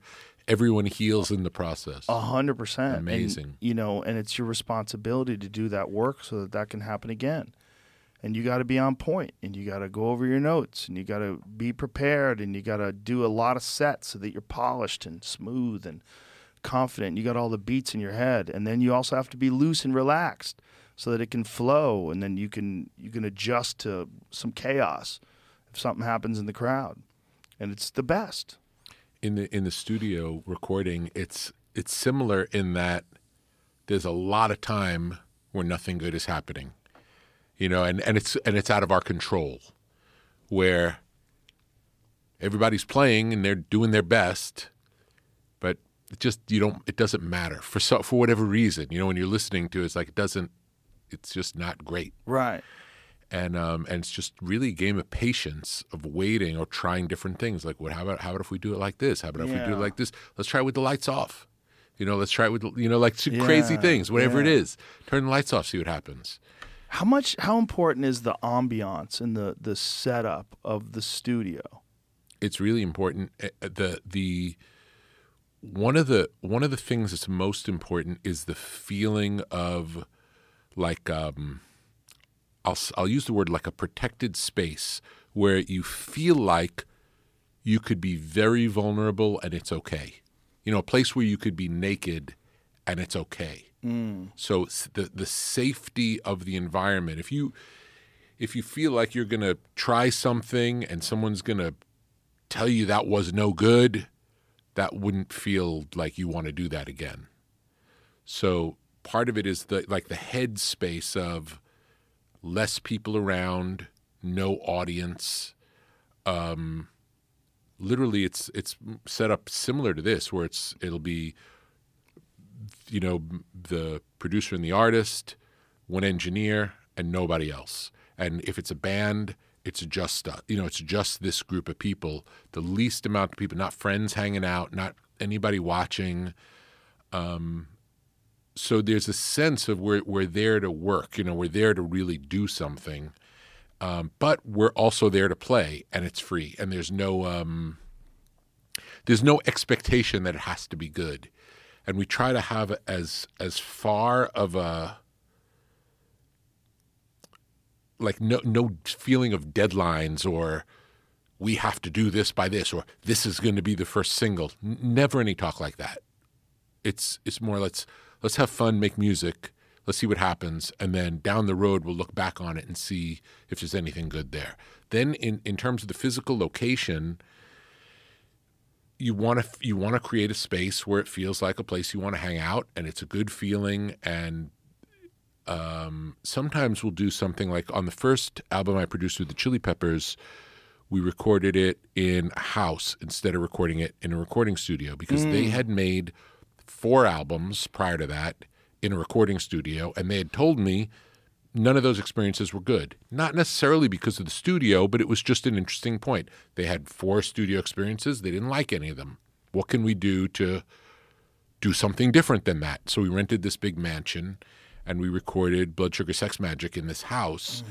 and it was very a different experience for them. So instead of it feeling like the fifth album after four bad experiences, this is the first time we're doing it in a house. And it was like an adventure. Just now, we were, uh, a few months ago, I was in Costa Rica recording a new album with the Strokes. And we rented this house up on the top of a mountain and set up the band outside. So they're playing, it's like they're doing a concert for the ocean on the top of a mountain. It was incredible. And we did that every day, playing out. And I'll, I'll show you videos later on.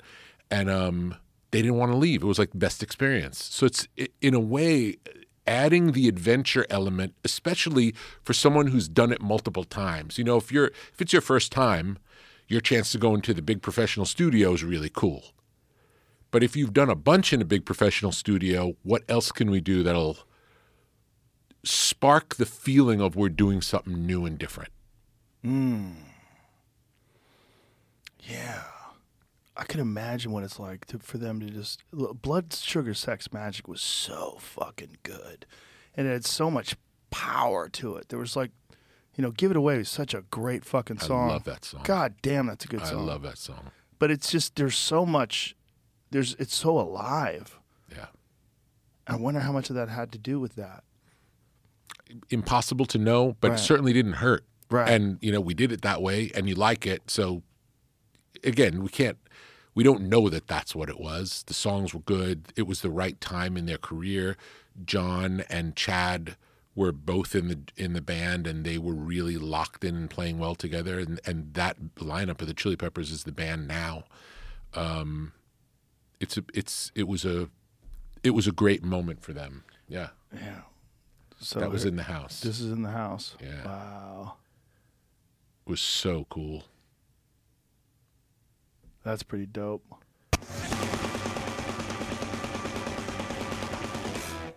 I want to ask Rick Rubin a question. What sounds better, this?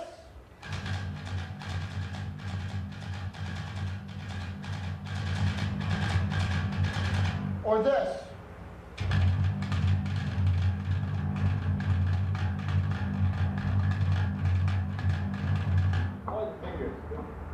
Is he doesn't try to plug us into a certain formula or like he doesn't have a way that he works and tries to make us like that. He's, he's just uh, trying to bring the most out of us for what we are. And, uh, you know, he, keep, he manages to, to uh, keep his emotional distance from the music and have his objectivity, which is, you know, what he has to do, especially because we're so completely caught up in a, we run on pure emotion. And that's what we're all about. And we're making an amazing, amazing, groundbreaking, revolutionary, beautiful, artistically heightened, incredible record. If Baron von Munchausen had ejaculated the four of us, being the Red Hot Chili Peppers, onto a chessboard, I would have to say that Rick Rubin would be the perfect chess player for that particular board. That's so funny. What a great quote. What a great way to end that. Yeah. Amazing. Wh- Your job is such a unique job that that job of be, it's like you're part muse, you're part director. It's like a coach. It's not unlike a coach. It's it's helping to get the best performance.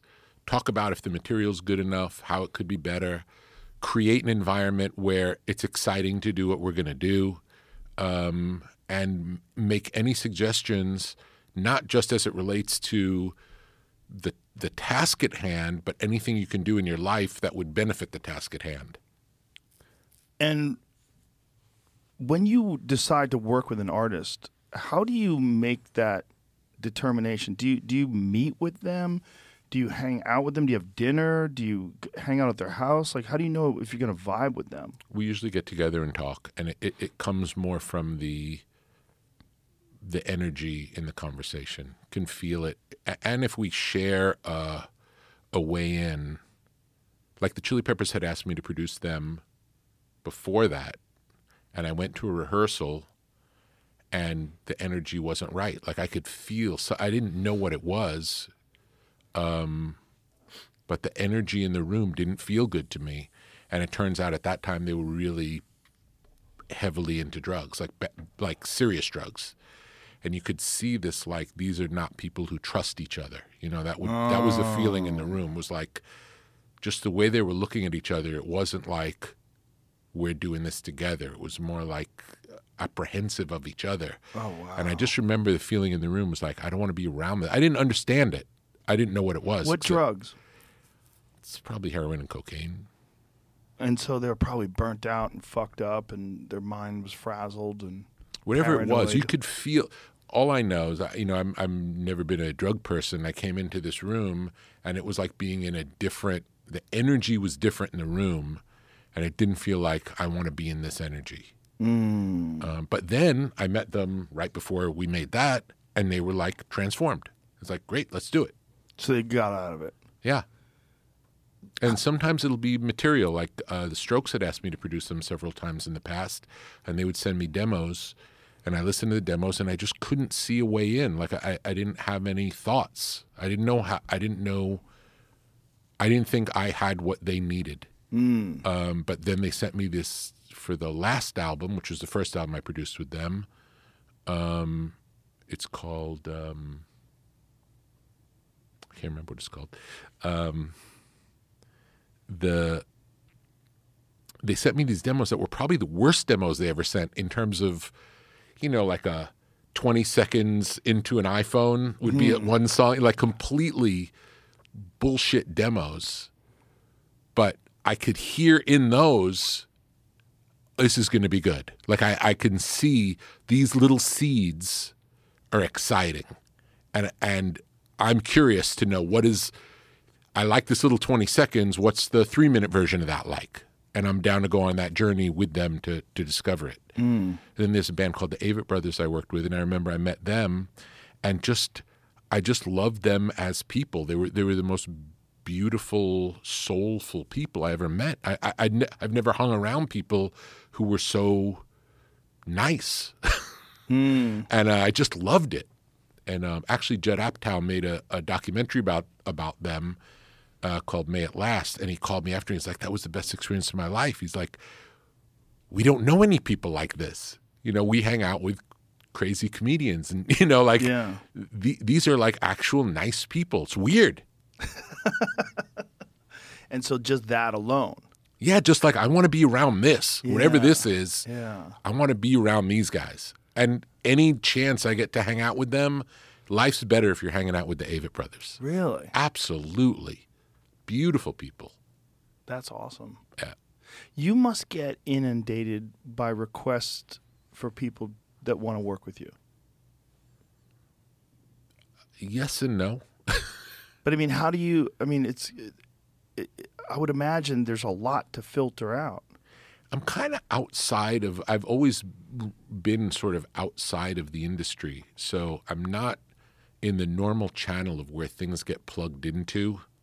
I'm not on any of those lists because I just kind of am outside. I don't know why that is, but it's always been that way. Uh, But how do you get comfortable with what? Uh, do you just accept who you are? Do you just go on instinct in that regard too?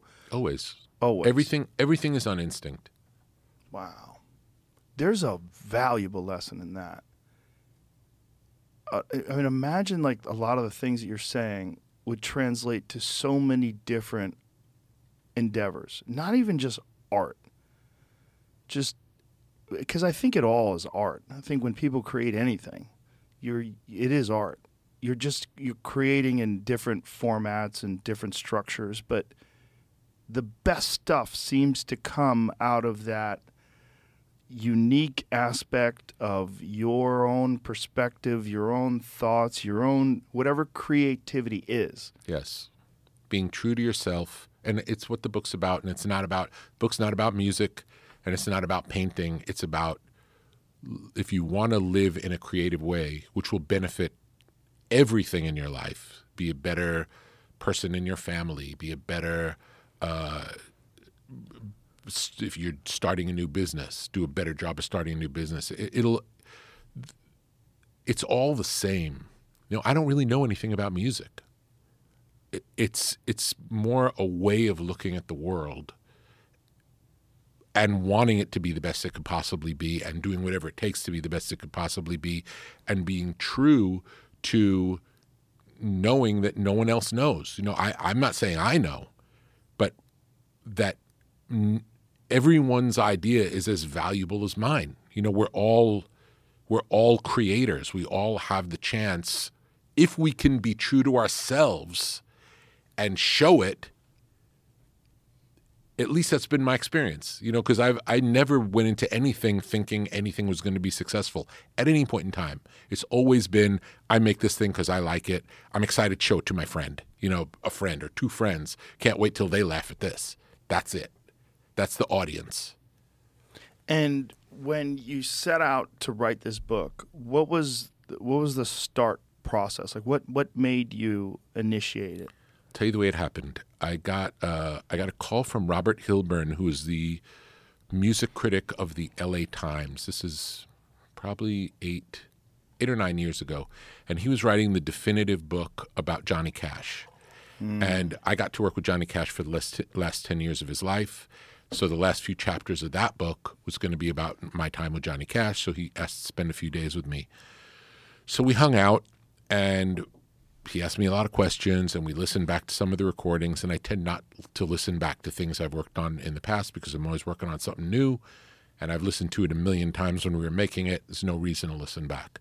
So, so it was interesting to go back and listen with him to answer questions. And I listened back and I and I learned through those conversations. I learned about my relationship with Johnny that I that I didn't know that I knew.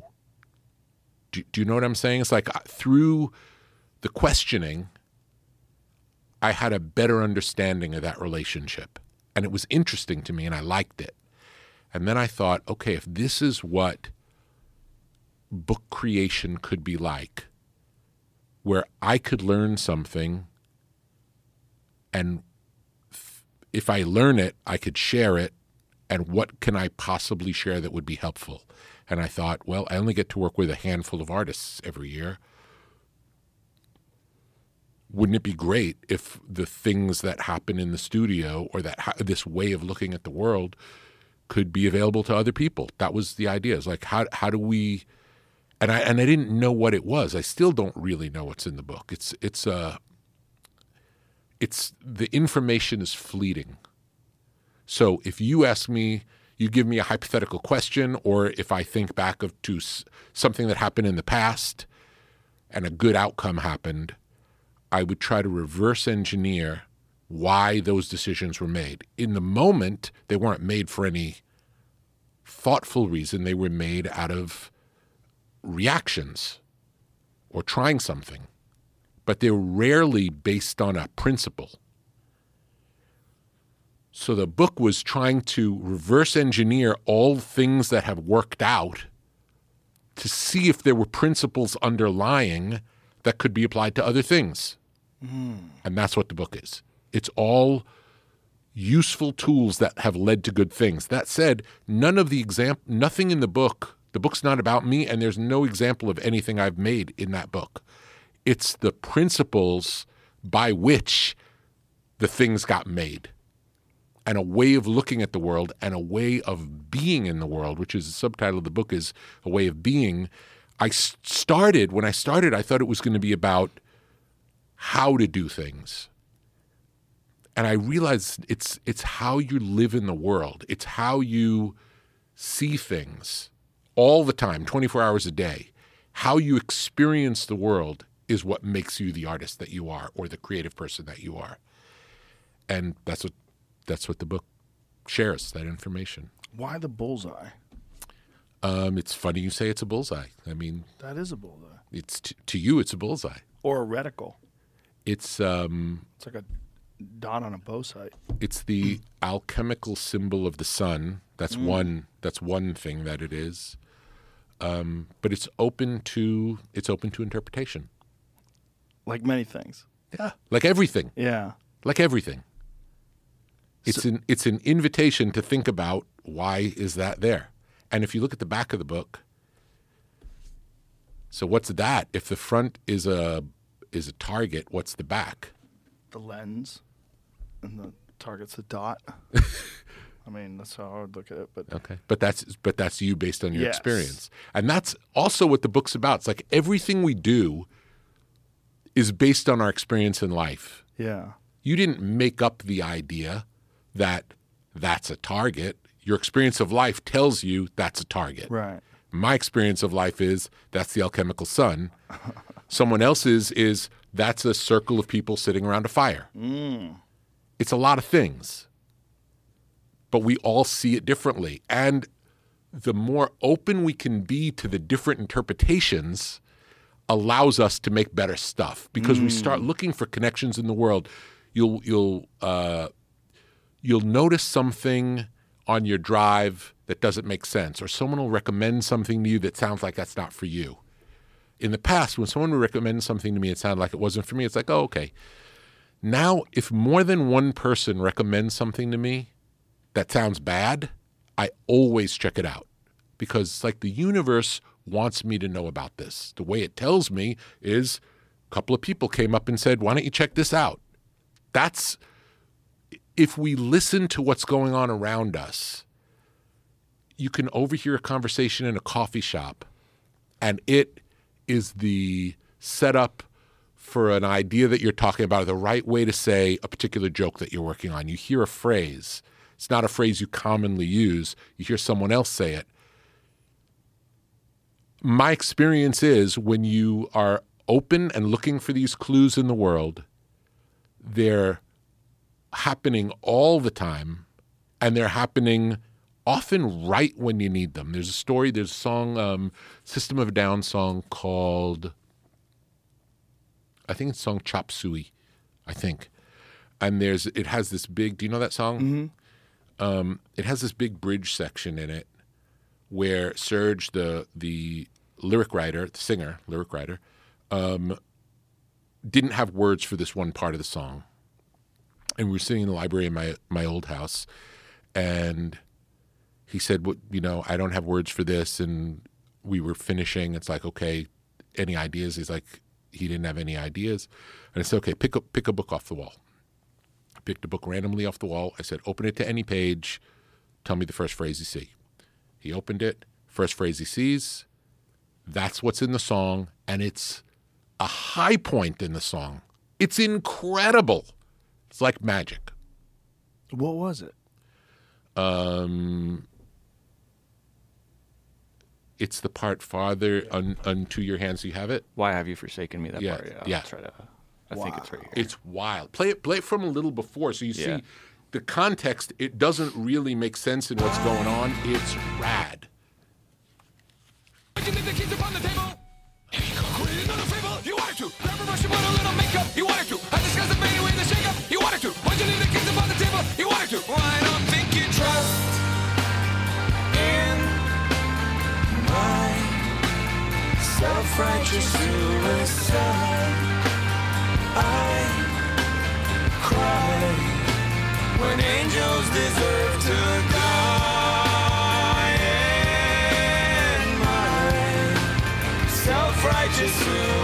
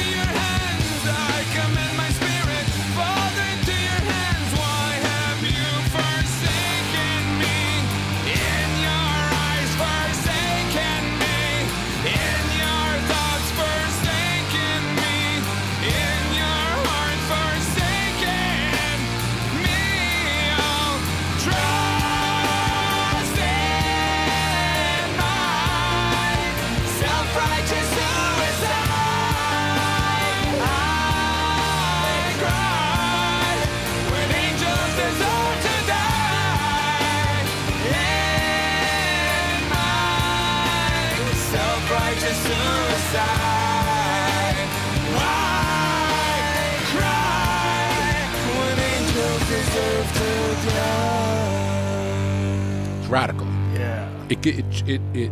I get chills. Yeah. So cool. It is so cool. So when you start writing and you decide that you're going to do this, do you are you writing longhand? Are you sitting in front of a computer? Are you dictating? all interviews, ah. all all through questioning an interview, recording loads of conversations, and it's just random, just looking for information. And it got to the point where it had like a thousand pages of information, and then the task was getting from that format into the book, and that took it took years. It took four years to get the content, and then it took three years to get the form. So it's been a long process. Wow. And so you you had this idea to do it. And then as it's coming together, did it become what you initially thought it was going to be or did it become its own thing? It became its own thing. The only thing that I wanted it to do was to be helpful to someone who wants to make stuff. That that's the purpose of the mm. book. So that was the only aspiration was at the at, I know that it's done if someone reads this and it makes them want to make something. And there was a version of it a few years ago that was really beautiful prose, but it didn't give me that feeling. It didn't feel like a call to arms. Whereas this book, I feel like I read this and I want to make something right now. So the first version, what did you do with it? It still exists. So you just decided, let's try again Yeah. in a different form. Yeah, but but it's has more to do with the form because the information was similar. It just didn't find its best. Um, like one of the one of the breakthrough ideas was in the old version there weren't sections. It was just like one long thing. It wasn't chapters or anything.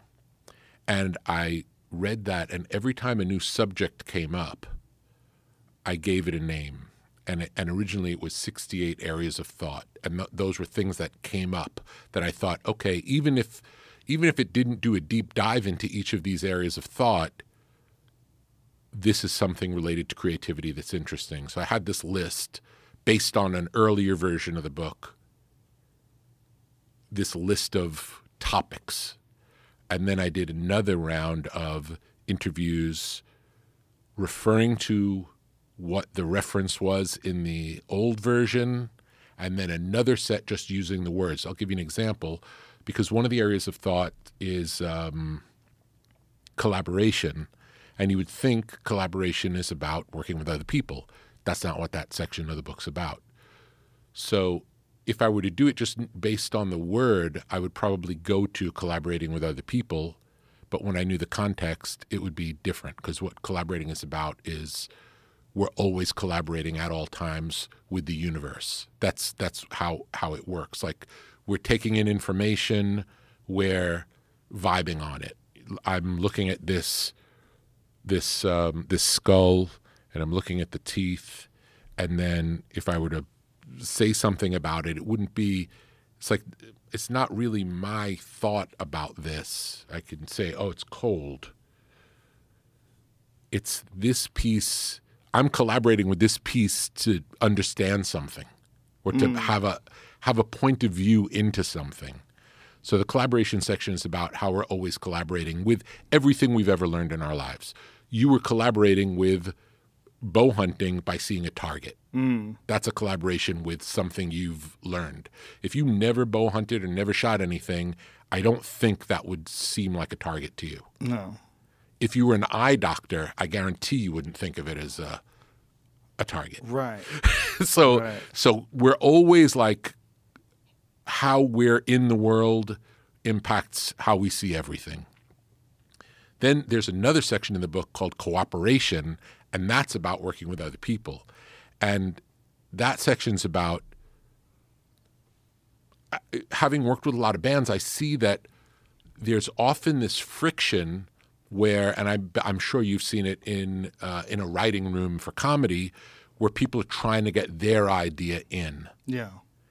That's not a collaboration. No. That's a that's it, that's um it's something else. A real collaboration is when everyone who's there is working together towards whatever is the best thing for the whole thing. Yeah. And whether it's your idea or someone else's idea, it doesn't matter. And if you're invested in the collaboration, you want the best idea to win. You don't want your idea to win Right. and um, so it's just things that you can uh, habits you can things to watch out for and habits you can develop that'll make you better at working with other people in that section for example So when you got the first version, which you said was great prose, and but it, there, there was something missing, what whatever that was. How did you make that determination, and why did you decide to try again? I, I just i read it and i felt how it made me feel i read it and thought about how it made me feel and i felt like there were a lot of words that nice sounding words but it didn't feel essential Essential. essential. I, I want every sentence of the book to have to be there. I don't want. I don't. I want it to be the most concise and the most specific, and it, and it's explaining. Sometimes it's explaining what I'll describe as technical things. It's it's it's almost like I see things as like a machine, like the world's a machine, and the way the gears work together. So I could look at a description and say, that sounds like the machine, or I could read a description and it's like, well, that's not how that machine works at all. Do, you- do you know what I'm saying? I, I don't know if I'm explaining it clearly. No, you are because you're explain, explaining it the way you feel. You're using words Yeah. That are sort of making a facsimile of feelings. You know, it's whenever someone's saying something and they're trying to describe a feeling, you're all, you're like on a dance together. Like, what do you? Where, where, where, where's this going? You know, it's Like, I, f- I feel what you're saying. I I understand what you're saying. But it's a bold move to take something that was, you know, you're done, and you're like, nope, it's not it. It's not done. It's it's not done. It's never done until until you think it's great. Like the, it's. Uh, I had an experience happen uh, a few months ago where we were living in a new house we bought in in a little town in Texas, and we were asleep, and we just moved in. We'd bought the house maybe a year before, and we had some work done on it, and we were excited to stay in it, and we stayed in it, and it was the end of the first week uh, of staying there, and in the middle of the night, my wife, I, I'm sleeping, my wife is sleeping, we're all sleeping. My, my son sleeps in bed with us; he's five years old. Um, my wife wakes up, grabs Ra, my son's name is Ra, and screams fire and runs out of the room. We're on second floor. And I'm thinking, she's got this, all good. I'm going back to sleep. and I went I went back to sleep. And that was my first mistake. then You went back to sleep I went- after she screamed fire? Yes. Because I assumed, ah, it's a little fire in the kitchen, she's going to put it out. What a bizarre assumption. Yeah. That's me. That was my assumption. She's got, she takes care of everything. I know she's going to handle it. Right? Not, not nothing that would upset my sleep. I know she's going to she's got this. Right? She's very capable. So I go back to sleep. And then I hear her screaming for help from outside. That wakes me up. And I go to the window in the next room to tell her to stop screaming. Is she crazy? What are you doing? so I go to, I go to the window, open the window, it's like, stop screaming. What's going on? And she's like, fire, fire. And I said, where? She's like, the house. I said, where? The whole house. Jump. Now I'm like 15 feet up and it's a brick, a brick floor. And I still don't really understand the severity, although I do hear her excitement. Um, so I think, okay, I'm going to find a way out. I'm not going to jump. I'm going to find a way out. Another very bad, another bad call on my part. Go back into the house and open the door to where I think the stairs are. Met with a ton of black smoke. Go down on my hands and knees and start scampering towards the stairs. Hit a wall. Start scampering around the wall. I'm just moving around, running into walls and I'm not able to breathe. Like I'm getting to the point quickly, very quickly. This happens very fast. Getting lightheaded, can't breathe, have no idea where I am in the house, can't get back to the window I was at, can't find the stairs, and everywhere I crawl to find the stairs, I'm hitting a wall. And I'm starting to like lose consciousness. I, don't know if I was losing consciousness, but I was definitely fading. And I had the thought, okay, I know Moodiel and Ra are outside. They're safe. Family's safe. And I'm so happy the book's done Jesus Christ. because the book is going to live on with whatever information I have. It's in the book. So I'm okay. I can, is going to be all right. Wow. And then I'm still scampering because crashing into wall, crashing into wall. And then I end up on the whole opposite side of the house. No, not what I was going for at all. And I uh, open a window, push out the screen. And by now, because Moodiel's been screaming for help the whole time, some neighbors came and they're outside and they're like, jump, jump. It's to hurt, but you'll live. And, I, and I'm now I'm so happy to be out the window and being able to breathe after not being able to breathe. It's like no, I'm I'm fine. And they're like, you're not fine. And it's like no, no, I'm fine. I can breathe. And they're like, get out, get out. And um, they tell me to climb onto a tree, and I climb out. I breathe a little bit first, but in my mind, I'm fine because if you go from not being able to breathe to breathe, the world's a good place. So I uh, I climb out. I hang on to the tree, and they at this point they find like a six foot ladder. I'm 15 feet up. They bring the ladder around, they prop it up against the tree, and then these two neighbor guys climb up the ladder and they grab my legs and they like guide my legs down to the top of the ladder, and I make it out. And then, and my uh, pulse ox was 82 when I got out of the building, and then What's normal? 99, 98 pulse ox. You know pulse ox, don't you? Yeah. Yeah, yeah. It's like you want to be as close to 100 as possible. Um, but I felt I felt fine. Like I felt like I'm okay. And then I'm walking, and they're like, "Okay, we can't walk next to the house because the house is really burning." and they walked me out into the street. And then I said, okay, I have to sit down. And I just sat down in the middle of the street. It's in the middle of the night, felt like four o'clock in the morning. And I sat there, and in three minutes, I watched this hundred year old two story house completely burned to the ground, flames higher than the trees. It was insane. It was insane. Wow. The the going back to sleep is so crazy. Yeah.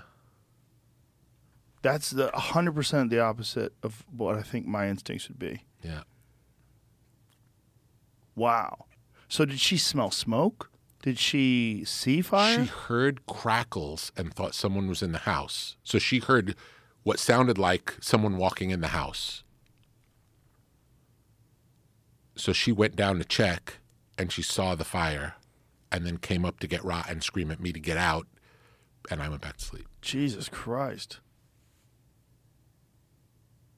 Whew. Wow. So you were three minutes away from dying.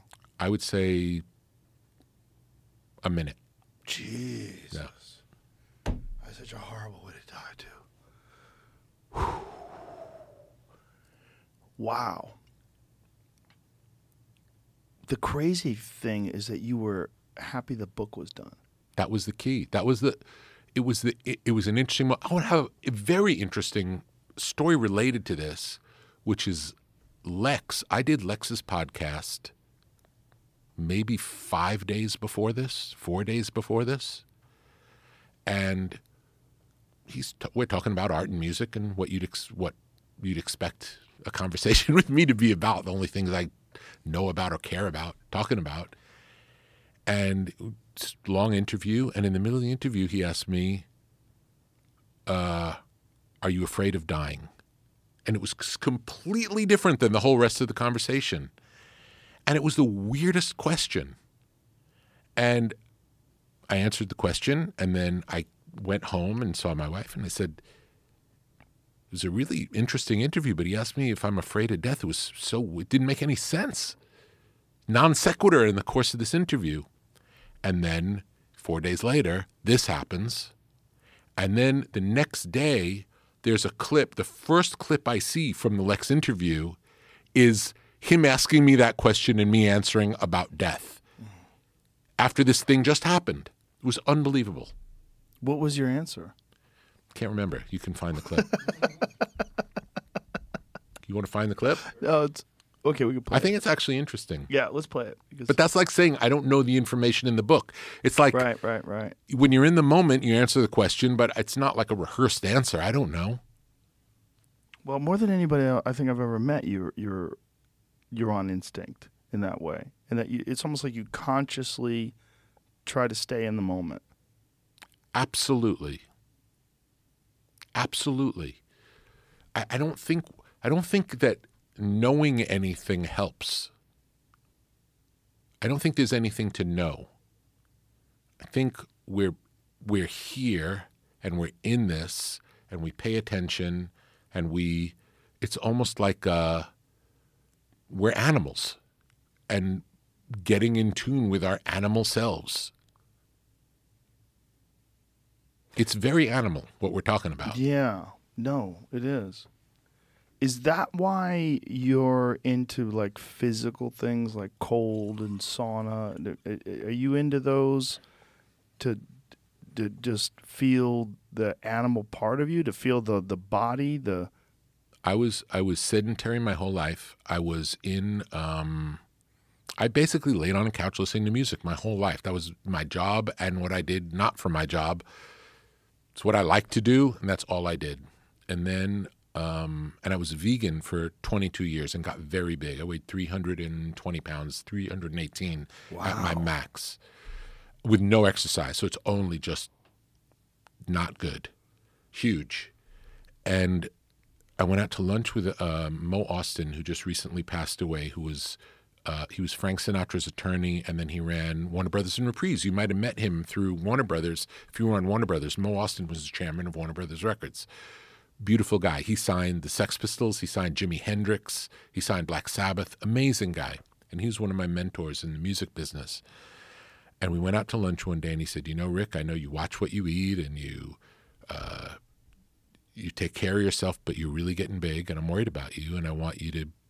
I'm going to get the name of a nutritionist, and I want you to go to my guy and do whatever he says." And I said, "Okay, I'll do whatever you say," knowing it's not going to work because I've been overweight my whole life, and nothing ever worked. But you didn't look overweight in that Red Hot Chili Peppers thing. that was a weird moment in time. It was like a weird moment. I had just moved to California.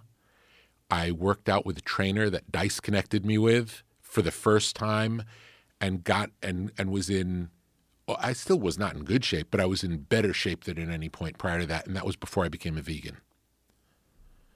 The the vegan thing really took me down a a, a dark path. How so? Well, I was eating chicken and vegetables, and I was he- healthier then. And then a friend of mine gave me a book called Diet for a New America, and he said, if you read this book, you're not going to want to eat chicken anymore. And I said, well, I already gave up everything else. You know, I'd given up, I'd given up red meat, I'd given up um, soda. I used to drink a 64 ounce Pepsi with every meal. Um, you know, I grew up eating Jack in the Box and, and McDonald's every day. I grew up on fast food. My mom was a terrible cook. Um, so I didn't have a good relationship with food. And then I started giving things up when I was in college, and I'm not even sure why. I don't know why. I can't. I don't know why I decided to give up Pepsi Cola and start drinking a pitcher of coffee instead, iced coffee instead, which uh, which is what switched. But I didn't know why I did that. I just did that, and then I stopped that caffeine and just drank water, and then gave up red meat, gave up basically everything other than chicken and vegetables. And then I started getting in better shape when I was eating chicken and vegetables. Then I met Dice's trainer, started training, got into better shape. And then I read this vegan book, became a vegan, and then it all went the other way for 22 years till I got very big. And what about veganism got you that big? It's- a it's a carb only diet. It's just carbs. But were you eating vegetables or were you eating pizza? Like what were you? What do you? vegetables, pizza, whatever, like whatever they serve in the vegetarian restaurant. They would serve like a a um, it'd be like a tofu steak with a gluten brown sauce. You know, super super unhealthy stuff, but I didn't know. I thought I was eating healthy. Right. It was just bad information. And so what shifted? What What did you do to shift it? I read a book. So now I'm big and I'm unhealthy. And I read a book by a guy named Stu Mittleman who ran a thousand miles in 11 days. And I remember thinking, how can it be? How can we both be human beings? And I, if I walk to the end of the block, I'm exhausted and out of breath. And there's a human on the planet who can run a thousand miles in 11 days. I don't have good information. I don't. I, I'm doing something wrong because it's not like I was lazy. I was diligent. I just had bad information. It's hard being a vegan. It was hard being a vegan. Harder to be a vegan then when nobody was a vegan. You know, there weren't vegetarian restaurants all over the place. There was one. There was Real Food Daily. It was the only place you could eat. So I I um, I read the Stu Mittleman book, and he talks about meeting this performance expert, Phil Maffetone, who changed the way he trained, and that's why he could run a thousand miles in eleven days. So it's like, okay, Phil Maffetone is the answer. I email Phil Maffetone. I want to become your patient, and he said he uh, ret- he just retired, gave up his medical practice, and isn't doing that anymore. And he gave up doing medicine to pursue his dream of being a songwriter. And I said, Well, I work in music. Maybe you can mentor me with my health and fitness, and I'll help you with your songs. And we became friends. And um, he started treating me. He very much wanted me to eat animal protein, which I wouldn't do because I was a vegan. He got me to eat fish and eggs as a to get animal protein, neither of which I liked at any point in my life. Growing up, I didn't eat eggs and I never liked fish. So he said, Don't even think of it as food, just think of it as medicine. You need this medicine. And I started eating fish and eggs. And he ended up living with me for two years, Phil. and he was with me all the time. He trained me. He got me to do uh, you know heart rate based cardio, um, doing stairs, but still super low level. I was still big, but still getting my um, my system turned back on. You know, getting uh, my vitality back, and I got much healthier working with Phil. And I didn't lose any weight. I might have lost five pounds over two years. And he's living with me, and he said, "I watch everything you eat." I watch how you train. He said 999 people out of a thousand who are doing what you're doing, all their weight would fall off. For some reason, yours is not coming off. Couldn't figure it out. And then I was thinking, well, my mom was obese. It's just a genetic thing. I've always been overweight. It's just what it is. And then the thing happened with Mo where I was really big. Now I'm healthier, but still big. Go out to lunch with Mo, sends me to his nutritionist. I go to see the guy, and he puts me on uh, seven protein shakes a day, like egg egg white protein, seven a day, and then fish, soup, salad for dinner, like super low low calorie, high protein, no carb diet. And in 14 months, I lost 130 pounds. Whoa. And it was like a miracle because nothing, over the course of my life, nothing had worked. I guess in some ways, when I was doing chicken and vegetables, it worked. Why didn't you go back to chicken and vegetables if that worked? Because I believed the, I believed veganism was good. It's like I was brainwashed. So did you believe it was good for the planet, or did you believe Both. it was good? The healthiest diet in the world. How is that possible that you could look at your own body though and the effects that it was having on it, Didn't make sense. and you were just there's something wrong with me. it's not wrong with wrong me. with the diet itself. Yeah, it's not the diet, it's me. So what is it like when you go on this very low carb, high protein diet and lose all that weight? it's it was it changed my life more than anything else that has ever changed my life and it taught me something. I, i've always lived in my head. I never lived in my body. I always lived in my head. And now i started feeling like i had a body to go with my head. And it was an interesting feeling having never had that before. And i met laird hamilton on the beach. I was working, I think I was working with Kid Rock at the time, and Kid Rock introduced me to Laird and Don Wildman and this group of Malibu athlete guys. And Chris Chelios, first person I ever went into a sauna with was Chris Chelios, who was really a fanatic sauna guy for 30 years. And he played uh, in the NHL longer than anybody, and he blamed sauna on his ability. you know, gave credit sauna for his ability to play for as long as he was able to play.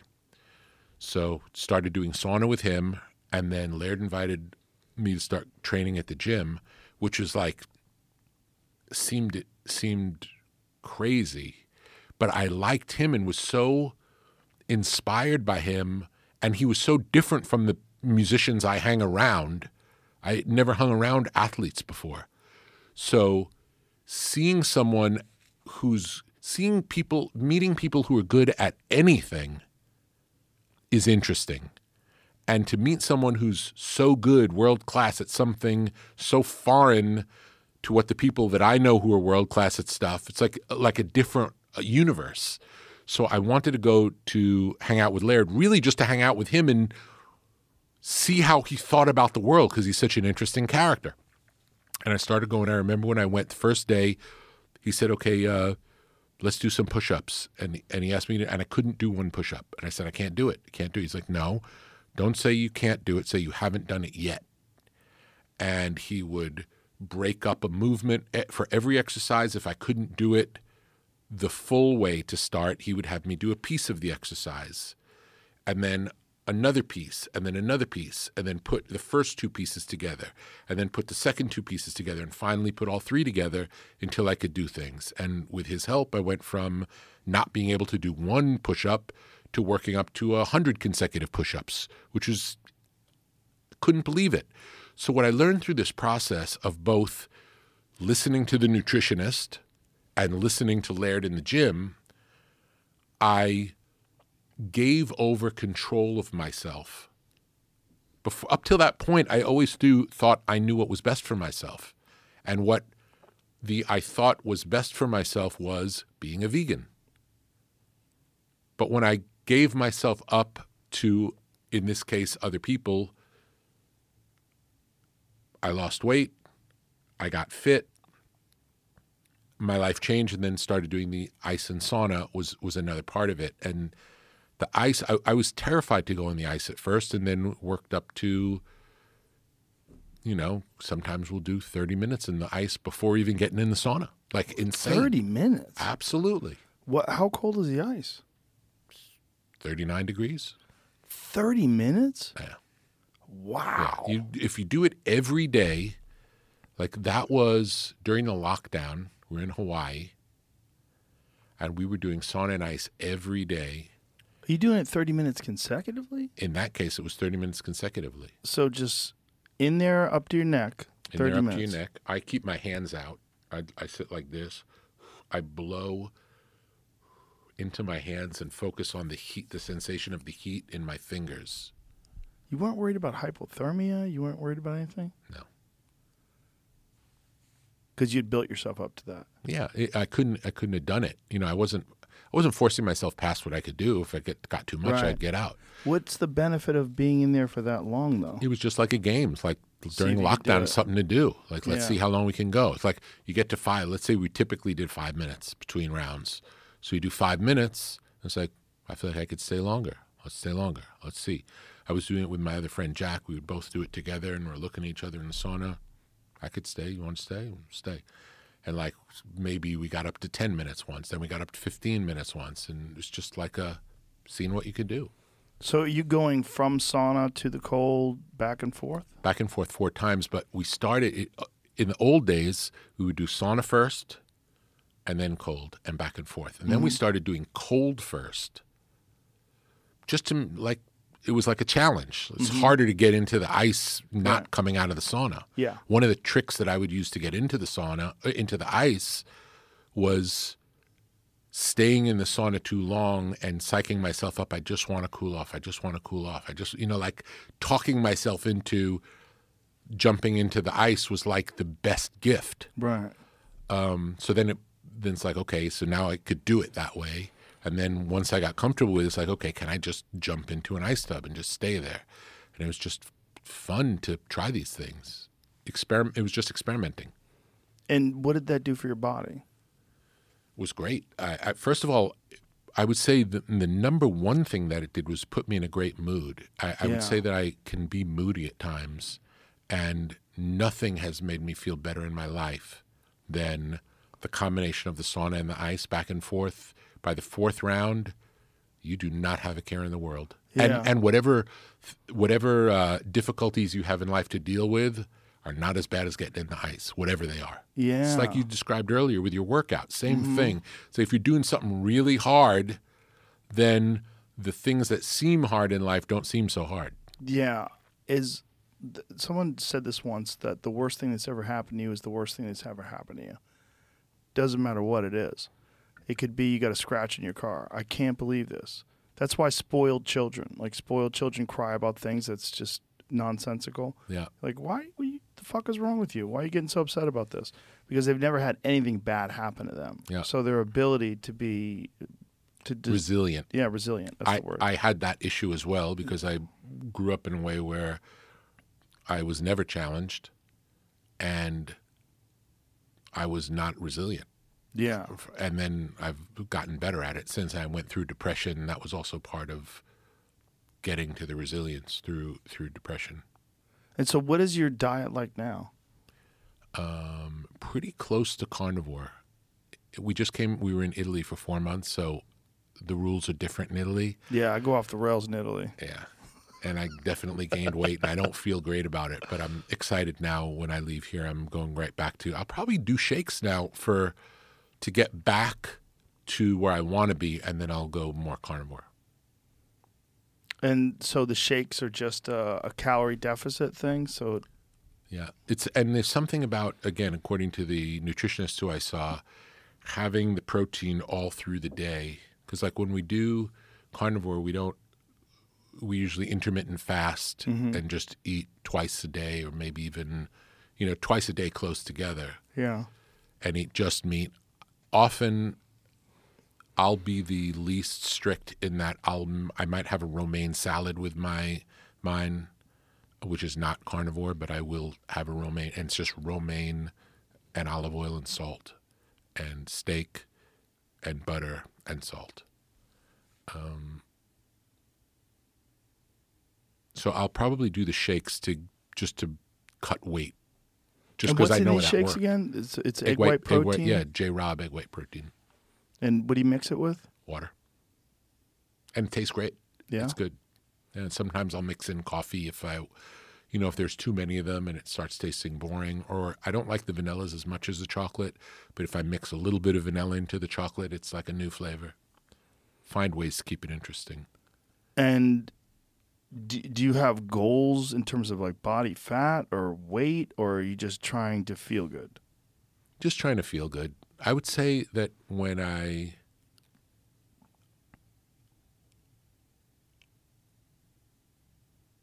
I'm just trying to feel good. It's like I, you know, there. If I weigh myself and there's if the numbers are going up, I'm aware of it, and if the numbers are going down, I'm aware of it, and it's better when they're going down than when they're going up. But I, I'm I've never really been a goal oriented person. I, I, I it has never been. I don't set a goal and work towards it. I, I like working on something, and when it feels good to me, then I know that it's good. It's like it's like the goal seems like a false. It's like a fiction, you know. I think the goal is just to get people to work, and then along the way, you find what you're re- really trying to do. Yeah. But the the getting people to work thing is oftentimes the most difficult. I was going to ask you that about music. Like, how difficult is it, and how important is it to have people that are disciplined, that show up and do the work? Because a lot of artists are very impulsive, and oftentimes, what, one of the things that comes with impulsiveness is this unwillingness to sit and be uncomfortable. Yeah. The the best ones will work through that.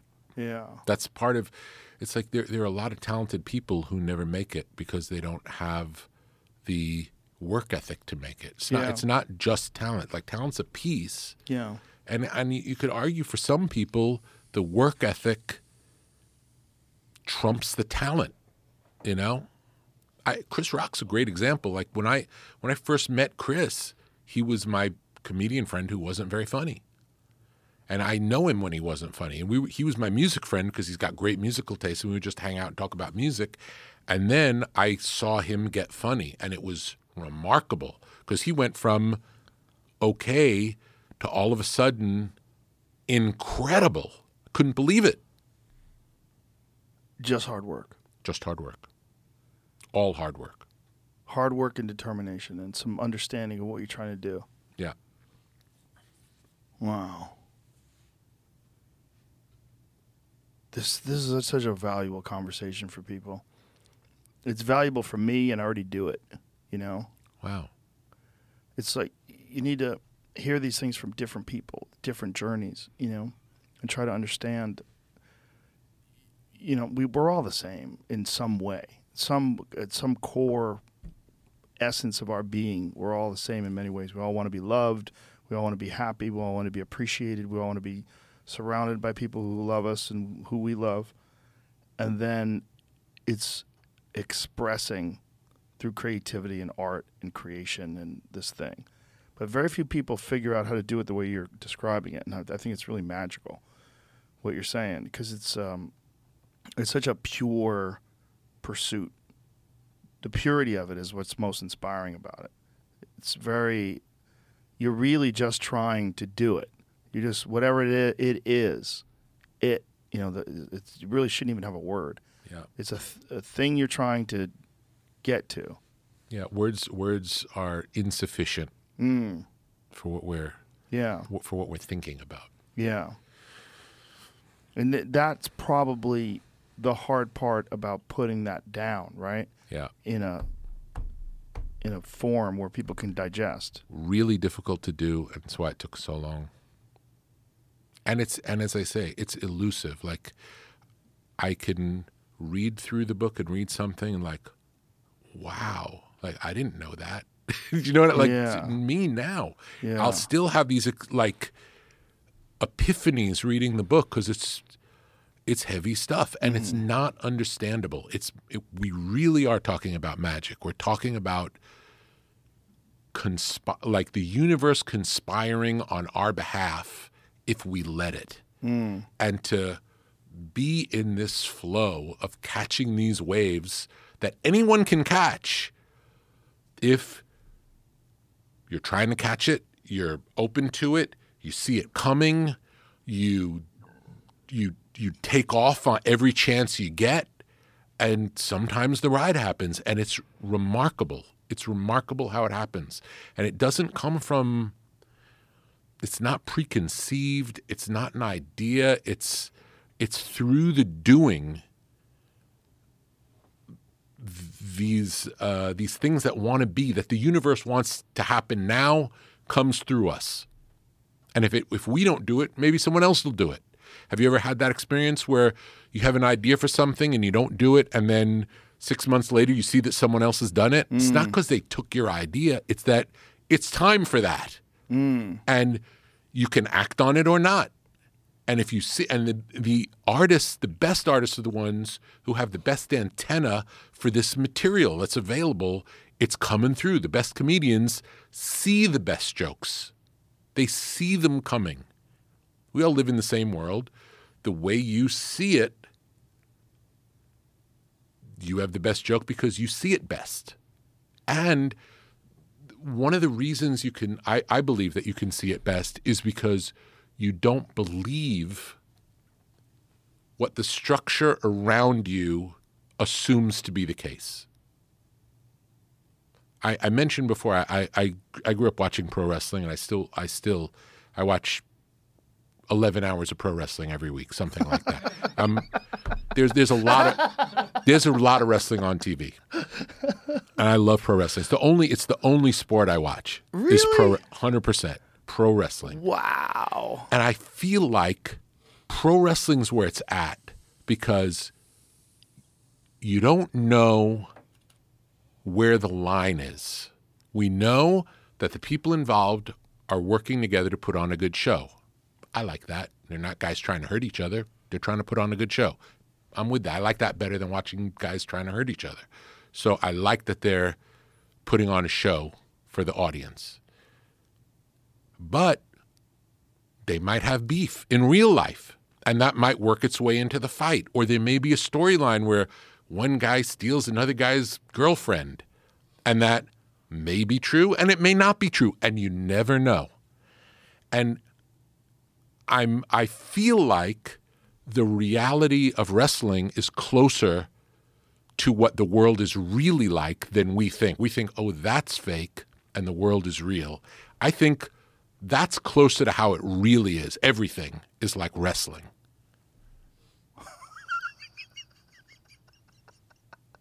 I would have never anticipated that.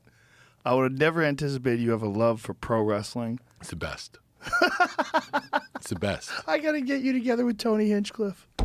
It's the best. Does he love it? Oh my God! You know who Tony is? Uh-uh. Brilliant comedian. Yeah. Brilliant. He's the host of the best live television show, the best live uh, comedy podcast in the world. It's called Kill Tony, and uh, it's a show where he takes stand-up comedians. He has professionals that come and sit on this panel, and then amateurs will go up and do one minute. And there's this incredible band behind him. The band is like can, uh, some of the members are the guys that work with Gary Clark Jr. and just these in- incredible musicians, and they play along with it. And then these people go up and they do one minute, and then Tony asks them questions and riffs with them, and he fucking loves pro wrestling. He loves it. So hear him hearing you talk about this is going to give him a boner. It's the sure. best. It's the best. It's so wild, so surprising. Makes you feel good. I don't get it. Really? I don't Oh, get It's it. It's the most relaxing thing. It's the only thing that relaxes me. That's so wild. I'll watch it before I go to sleep, and I sleep good. If I watch wrestling before I go to sleep, everything's the world's a good place.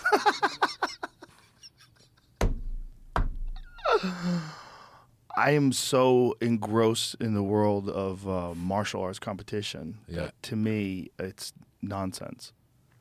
It's just like, you know, I get that people like it. Yeah. Just I don't understand it. To me, it's just like, yeah, yeah, but they know what's going on. This is fake, and it just Yeah, it's different than that. Though it's not. It's not. Fake and real is not what it is. Right. It's something else. Well, also what you're saying, like people trying to hurt each other, that's not what it is either.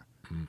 They're not. It's what my description of mixed martial arts is: high level problem solving with dire physical consequences, mm-hmm. And that there's there's this thing that they're doing where they're trying to achieve excellence in this insanely difficult endeavor, and through doing that, you create some of the most exceptional people I've ever met because they're the people that can rise and figure out their own bullshit through all this chaos and through these moments. And there's so many variables in there like fatigue mental and physical fatigue because so much of fatigue is mental you know when you're inspired you can do more work and how do you decide when to turn up the gas when to when to hit the gas and when to coast when to when to attack when to defend when to move when when to lure your opponent into a false sense when to set traps and to me i'm just so engrossed in that world that It's like like physical chess. Would you say? yeah it's more so because chess pieces are limited in their movement I see. Whereas uh, with mixed martial arts, there's so much creativity that's happening while it's going on. And again, this, these people that are the best at it are some of the most interesting and exceptional people that I've ever met, and some of the nicest people, I bet. which is really weird, right? Because you assume that people that beat people up are just brutes.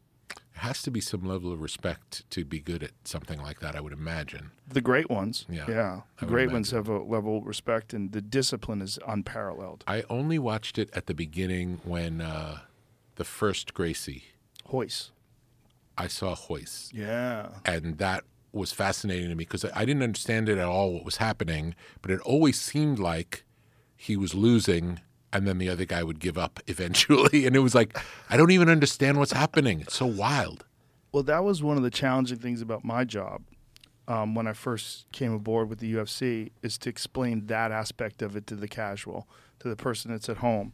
Like when someone's like, if Royce was, I, I never, I, I commentated some of Royce's fights, but later in his career, the the the or one of Royce's fights, the the the challenge is to explain the jujitsu because everybody kind of understands. Oh, that guy just punched that guy. That guy that j- just kicked that guy. That that makes sense to people. That's an impact. He got hurt. But when you watch a complicated technique like uh, like an omoplata, omoplata is a rare move that rarely gets pulled off in the UFC. I think uh, Ben Saunders and maybe one or two other people have ever pulled it off. It's a shoulder lock. It's fairly common in gi jiu-jitsu because of the friction involved in wearing the kimono, but in MMA where it's slippery and there's punches and all this, and it's a, an, it's a technique where you uh, isolate a person's shoulder, you throw your leg over the shoulder, and the, the shin goes across their face. You rotate behind them. Your leg is wrapped around their shoulder. Their arm is uh, th- pointing. Their hand is almost like scratching their back. And through the leverage of your legs and your upper body controlling their body, you put extreme torque and pressure on their shoulder until they're forced to tap. And to explain that to people Yeah. while that's going on, explain how this person's setting this up, and what they have to do next, and to try to orchestrate, to try to s- explain it in a way that's going to make sense Yeah. to people that have never felt it. They don't know what's happening, and that that just to convey my excitement Yeah. of this very difficult maneuver being pulled off. Would that be as dangerous as, let's say, a figure four leg lock? a bunch of wrestlers got mad at me because I was trying to because Tony and I were watching pro wrestling. And I was trying to explain how dumb a figure four leg lock was because I was like, he's literally giving up an inside heel hook. Because inside heel hook is one of the most devastating submission techniques. Because once once someone gets it, the time you have to tap is so small before your your knee gets ripped apart. Yeah. And so a figure four leg lock you will never see in a jiu-jitsu competition because as someone said it doesn't work. So as someone's setting up that figure four, you're literally giving up an inside heel hook. It's pretty funny. Yeah, it's kind of funny Yeah. in that regard that you know you're you're doing this thing, but this thing in the real world Yeah. is like the worst thing you do. But in pro wrestling, it's like, oh, he's got the figure four leg lock, It's great. and the crowd's going wild. going wild. I remember Ric Flair telling a story because Ric Flair's famous for doing the figure four. That's Yeah. his finishing hold. Uh, that and he didn't invent it. Someone did it before him, and he remembers the first time it was put on him. He was so afraid because he believed it was as deadly as the announcers said. it's so funny. Yeah, there's some techniques that really do work, like the Boston Crab. Yeah. That's a real move. And guys have done that in MMA, and it's crazy when someone pulls it off. It's only been pulled off a handful of times, and it's usually a mismatch. It's usually someone decides to pull it off Yeah. because they're like, I'm beating this guy so bad, dude, I'm going to put a fucking Boston Crab on him. That's so funny. But it works. Boston Yeah. Crab works. Yeah, here, guy's got oh, it. Cool. Yeah, he tapped the guy with the Boston Crab. Yeah. Look at that. I mean, you have to understand that guy on top must be so much better than that guy. Oh, to get him into that position, I mean, he's he, that guy's got to be hilarious because that's a, that's a funny move. To that that guy on the bottom has got to be so bummed out too. So he just gets on top of him. He's like, "Oh, here it is." Like he's setting it up. He knows what he's doing because look, see, he turns to him, Yeah. punches him in the face, and then the guy flattens out. The right move is to turn and and face him belly to be- belly to back because belly to back you get the rear naked choke. This guy is, must be hilarious because setting up this is like he's he's being silly. Look at it, he's got his tongue out and everything. That's great. That fucking never happens. Maybe he's a Shawn Michaels fan because I think that was Shawn Michaels. He, he, he wrestlers now don't call that a Boston Crab anymore because it's what do they call it? that would be uh, It's the walls or of a, Jericho. a sharpshooter maybe. The Walls of Jericho. Yeah. that's it. That's what another video is calling it. Yeah. This fighter pulls off walls of Jericho, but it's the same clip. but it's it's called different things depending on who. Walls of Jericho is Chris Jericho's version of that. Right. hold. Right. That shit works. Yeah. That one, it's you would never get a guy in that. I mean, unless you're that much better than the guy. You could say that that guy was already done. Like, because when that guy goes uh, belly down and he's reaching for his legs, that guy stayed belly down. I- he's done. Yeah. A guy who is good would go to one hip. You would immediately go to your side and you would hip escape and you would put a hand on the hip and you would try to get to a defensive position, which would either be half guard. That's how wrestlers get out of it. So they in- turned aside. Yeah, they like turn to the side and then put their head Yeah. under and they Yeah, can yeah, get yeah. out. Yeah. Yeah, well, it's real wrestling, like real actual catch wrestling was the that's the the beginning of pro wrestling. Catch wrestling was uh, catch as catch can was like a very brutal physical form of uh, submission fighting. Yeah. And these guys like Farmer Burns back in, you know, I guess it was the turn of the century, would go on the road and they would uh, go to carniv- carnivals and they would, uh, you know, like compete with any man who wanted to get in the ring with them. And they would have these submission matches. Yeah. And you could either pin a guy, you can win by pin, or you could win by tap, where a guy would tap out from a submission. And there's a lot of techniques that came from catch wrestling uh, that are applicable today, including there's some catch specialists that compete and win against very high level guys in submission matches and against jiu-jitsu guys, including the Gracies. One of the best examples is Josh Barnett. Josh Barnett is the youngest guy to ever win the UFC heavyweight championship elite, top of the food chain, uh, professional mixed martial arts fighter who's also a catch wrestler and a huge fan of pro wrestling and has competed in pro wrestling in Japan, done it in America, does commentary on pro wrestling, is a, just a, a huge pro wrestling uh, proponent and uh, connoisseur. And Josh would use catch wrestling techniques on elite jiu-jitsu fighters and tap them, and it's a, a big deal. There's a guy named Timothy Thatcher in uh, in pro wrestling who's I think comes from the catch world and he's pretty treacherous. Oh yeah. He's well, good. it's a very violent form of submission wrestling because wrestlers compete very differently than submission fighters. Wrestlers kind of go all out and sprint because matches although you have to have incredible endurance to compete in an amateur wrestling match, it there's a time limit. And in, in these time limits are fairly short in comparison to say like Gordon Ryan, who's the the greatest jiu-jitsu athlete of all time, who's uh, only 27 today. Wow. And he is one of the most disciplined people I think I've ever met in my life, and one one of the most driven and intelligent. Trains 365 days a year. Wow. Doesn't matter if he's sick, doesn't matter if he's tired, he'll just train less hard. Trains every single day.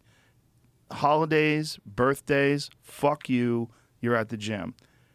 And he has these uh, no time limit submission matches against the best jiu-jitsu fighters in the world. And people are terrified to compete against him in this because it's a matter of time before he gets you. Yeah. and so he has this slow steady approach where he's slowly ramping up the heat Incredible. and slowly putting his foot on the gas until the guys start to break and then he gets them. And he was competing recently against this guy Felipe Pena and Felipe is also elite, world champion, top of the food chain. And Gordon got him to quit at Wow. 45 minutes because he was so on his way to getting defeated. Yeah. But his pace was a pace that was set up for time limit jiu-jitsu matches where you it's a lot of explosivity, a lot of uh, quick movement, a lot of technique. Yeah. But it's also you're recognizing that you can only do this for so long. Yeah, he's a sprint expert. Exactly. I have to use the restroom again. All right. I think I'm going to use the restroom too. And then we'll, we'll come back and wrap this up. Yeah, yeah. I'm gonna watch the catch wrestling guy you mentioned. Yeah, Josh Barnett. Yeah, he's uh, there's a ton of stuff about him on the internet and uh, great mixed martial arts fights and a lot of submission grappling matches and all kinds of stuff. Cool. I would have never imagined you for a pro wrestling fan. That's one, the most shocking thing about this conversation. I think It's the most fun. have you ever been?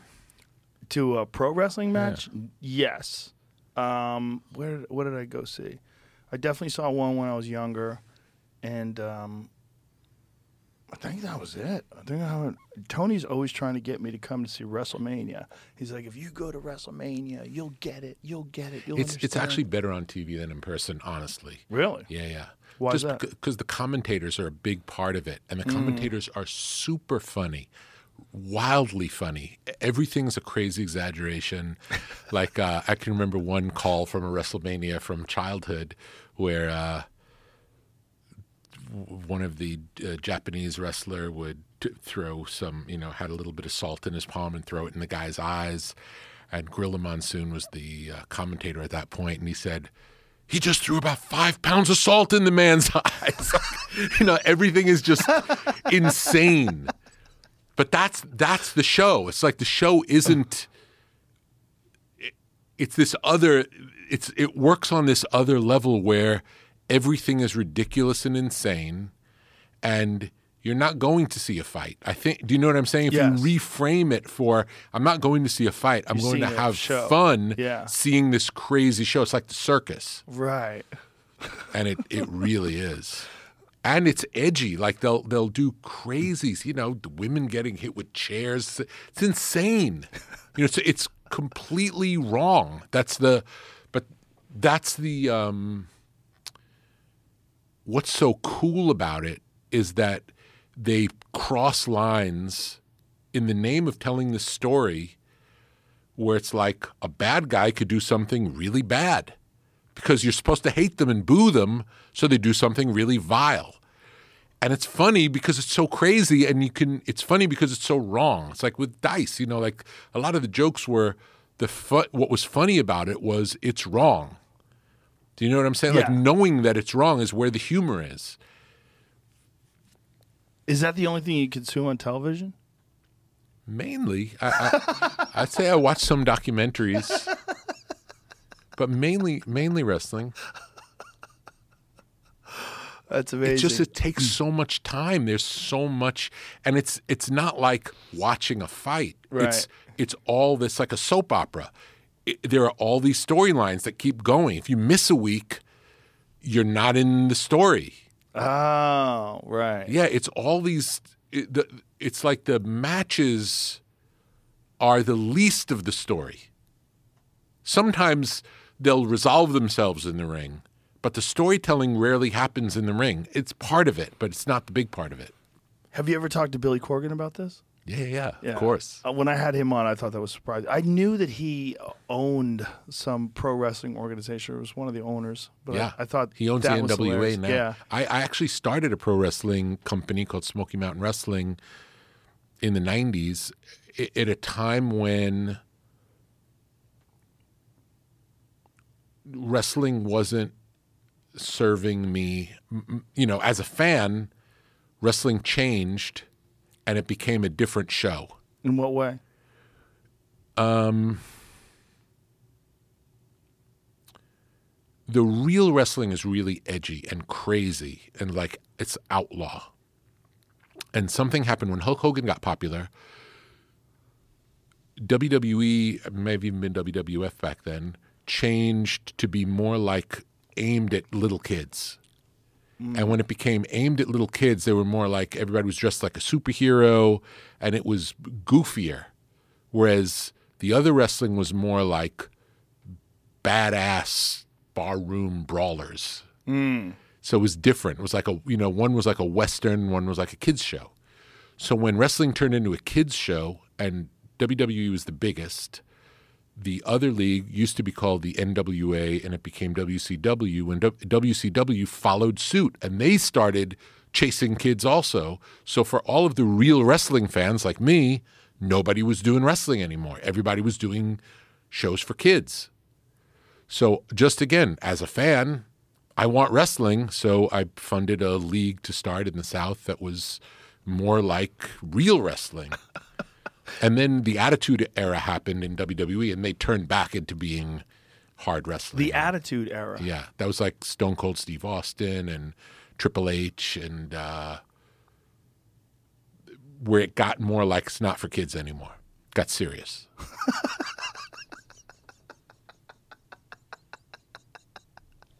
I want to watch pro wrestling with you. We'll do it. I want I want to sit down with you while you're watching pro wrestling. We will do it. We'll watch. We'll watch some highlights. okay. You're gonna love it because you have a good sense of humor. If you have a good sense of humor, it's the most fun. It's the most fun. Just can't think of it as a fight, and you can't you- compare it to anything else. It's its own thing. Maybe that's my problem. Yeah. Maybe my, my problem is like wanting it to be real. Yeah, it's it wouldn't be better if it was real. That's the thing. It wouldn't be better. This thing is better as it is. There's good versions of it and not, but when it's good, ah, it's the best. So when you started your own organization, how did you go about doing that? How did you get talent? How did you how did you find the right people? there was a um, so in wrestling there were wrestlers and there were managers. There are less managers today than there were, but there's still Paul Heyman manages Roman Reigns, the uh, the head of the table, who's current champion, longest reigning champion in uh, decades, I believe, and um, the best managers were, were always really entertaining, kind of like comedians, and the best ones of all time were Bobby Heenan, Jim Cornette, and Paul Heyman. And when NWA turned into WCW and started going soft, Jim Cornette left wrestling, and he's one of the great minds of pro wrestling. And I met him, and through him, I talked about we talked about together. It was really his dream, but it was we had the same dream. We both wanted real wrestling at a time when wrestling was going through this uh, turning into a kids show.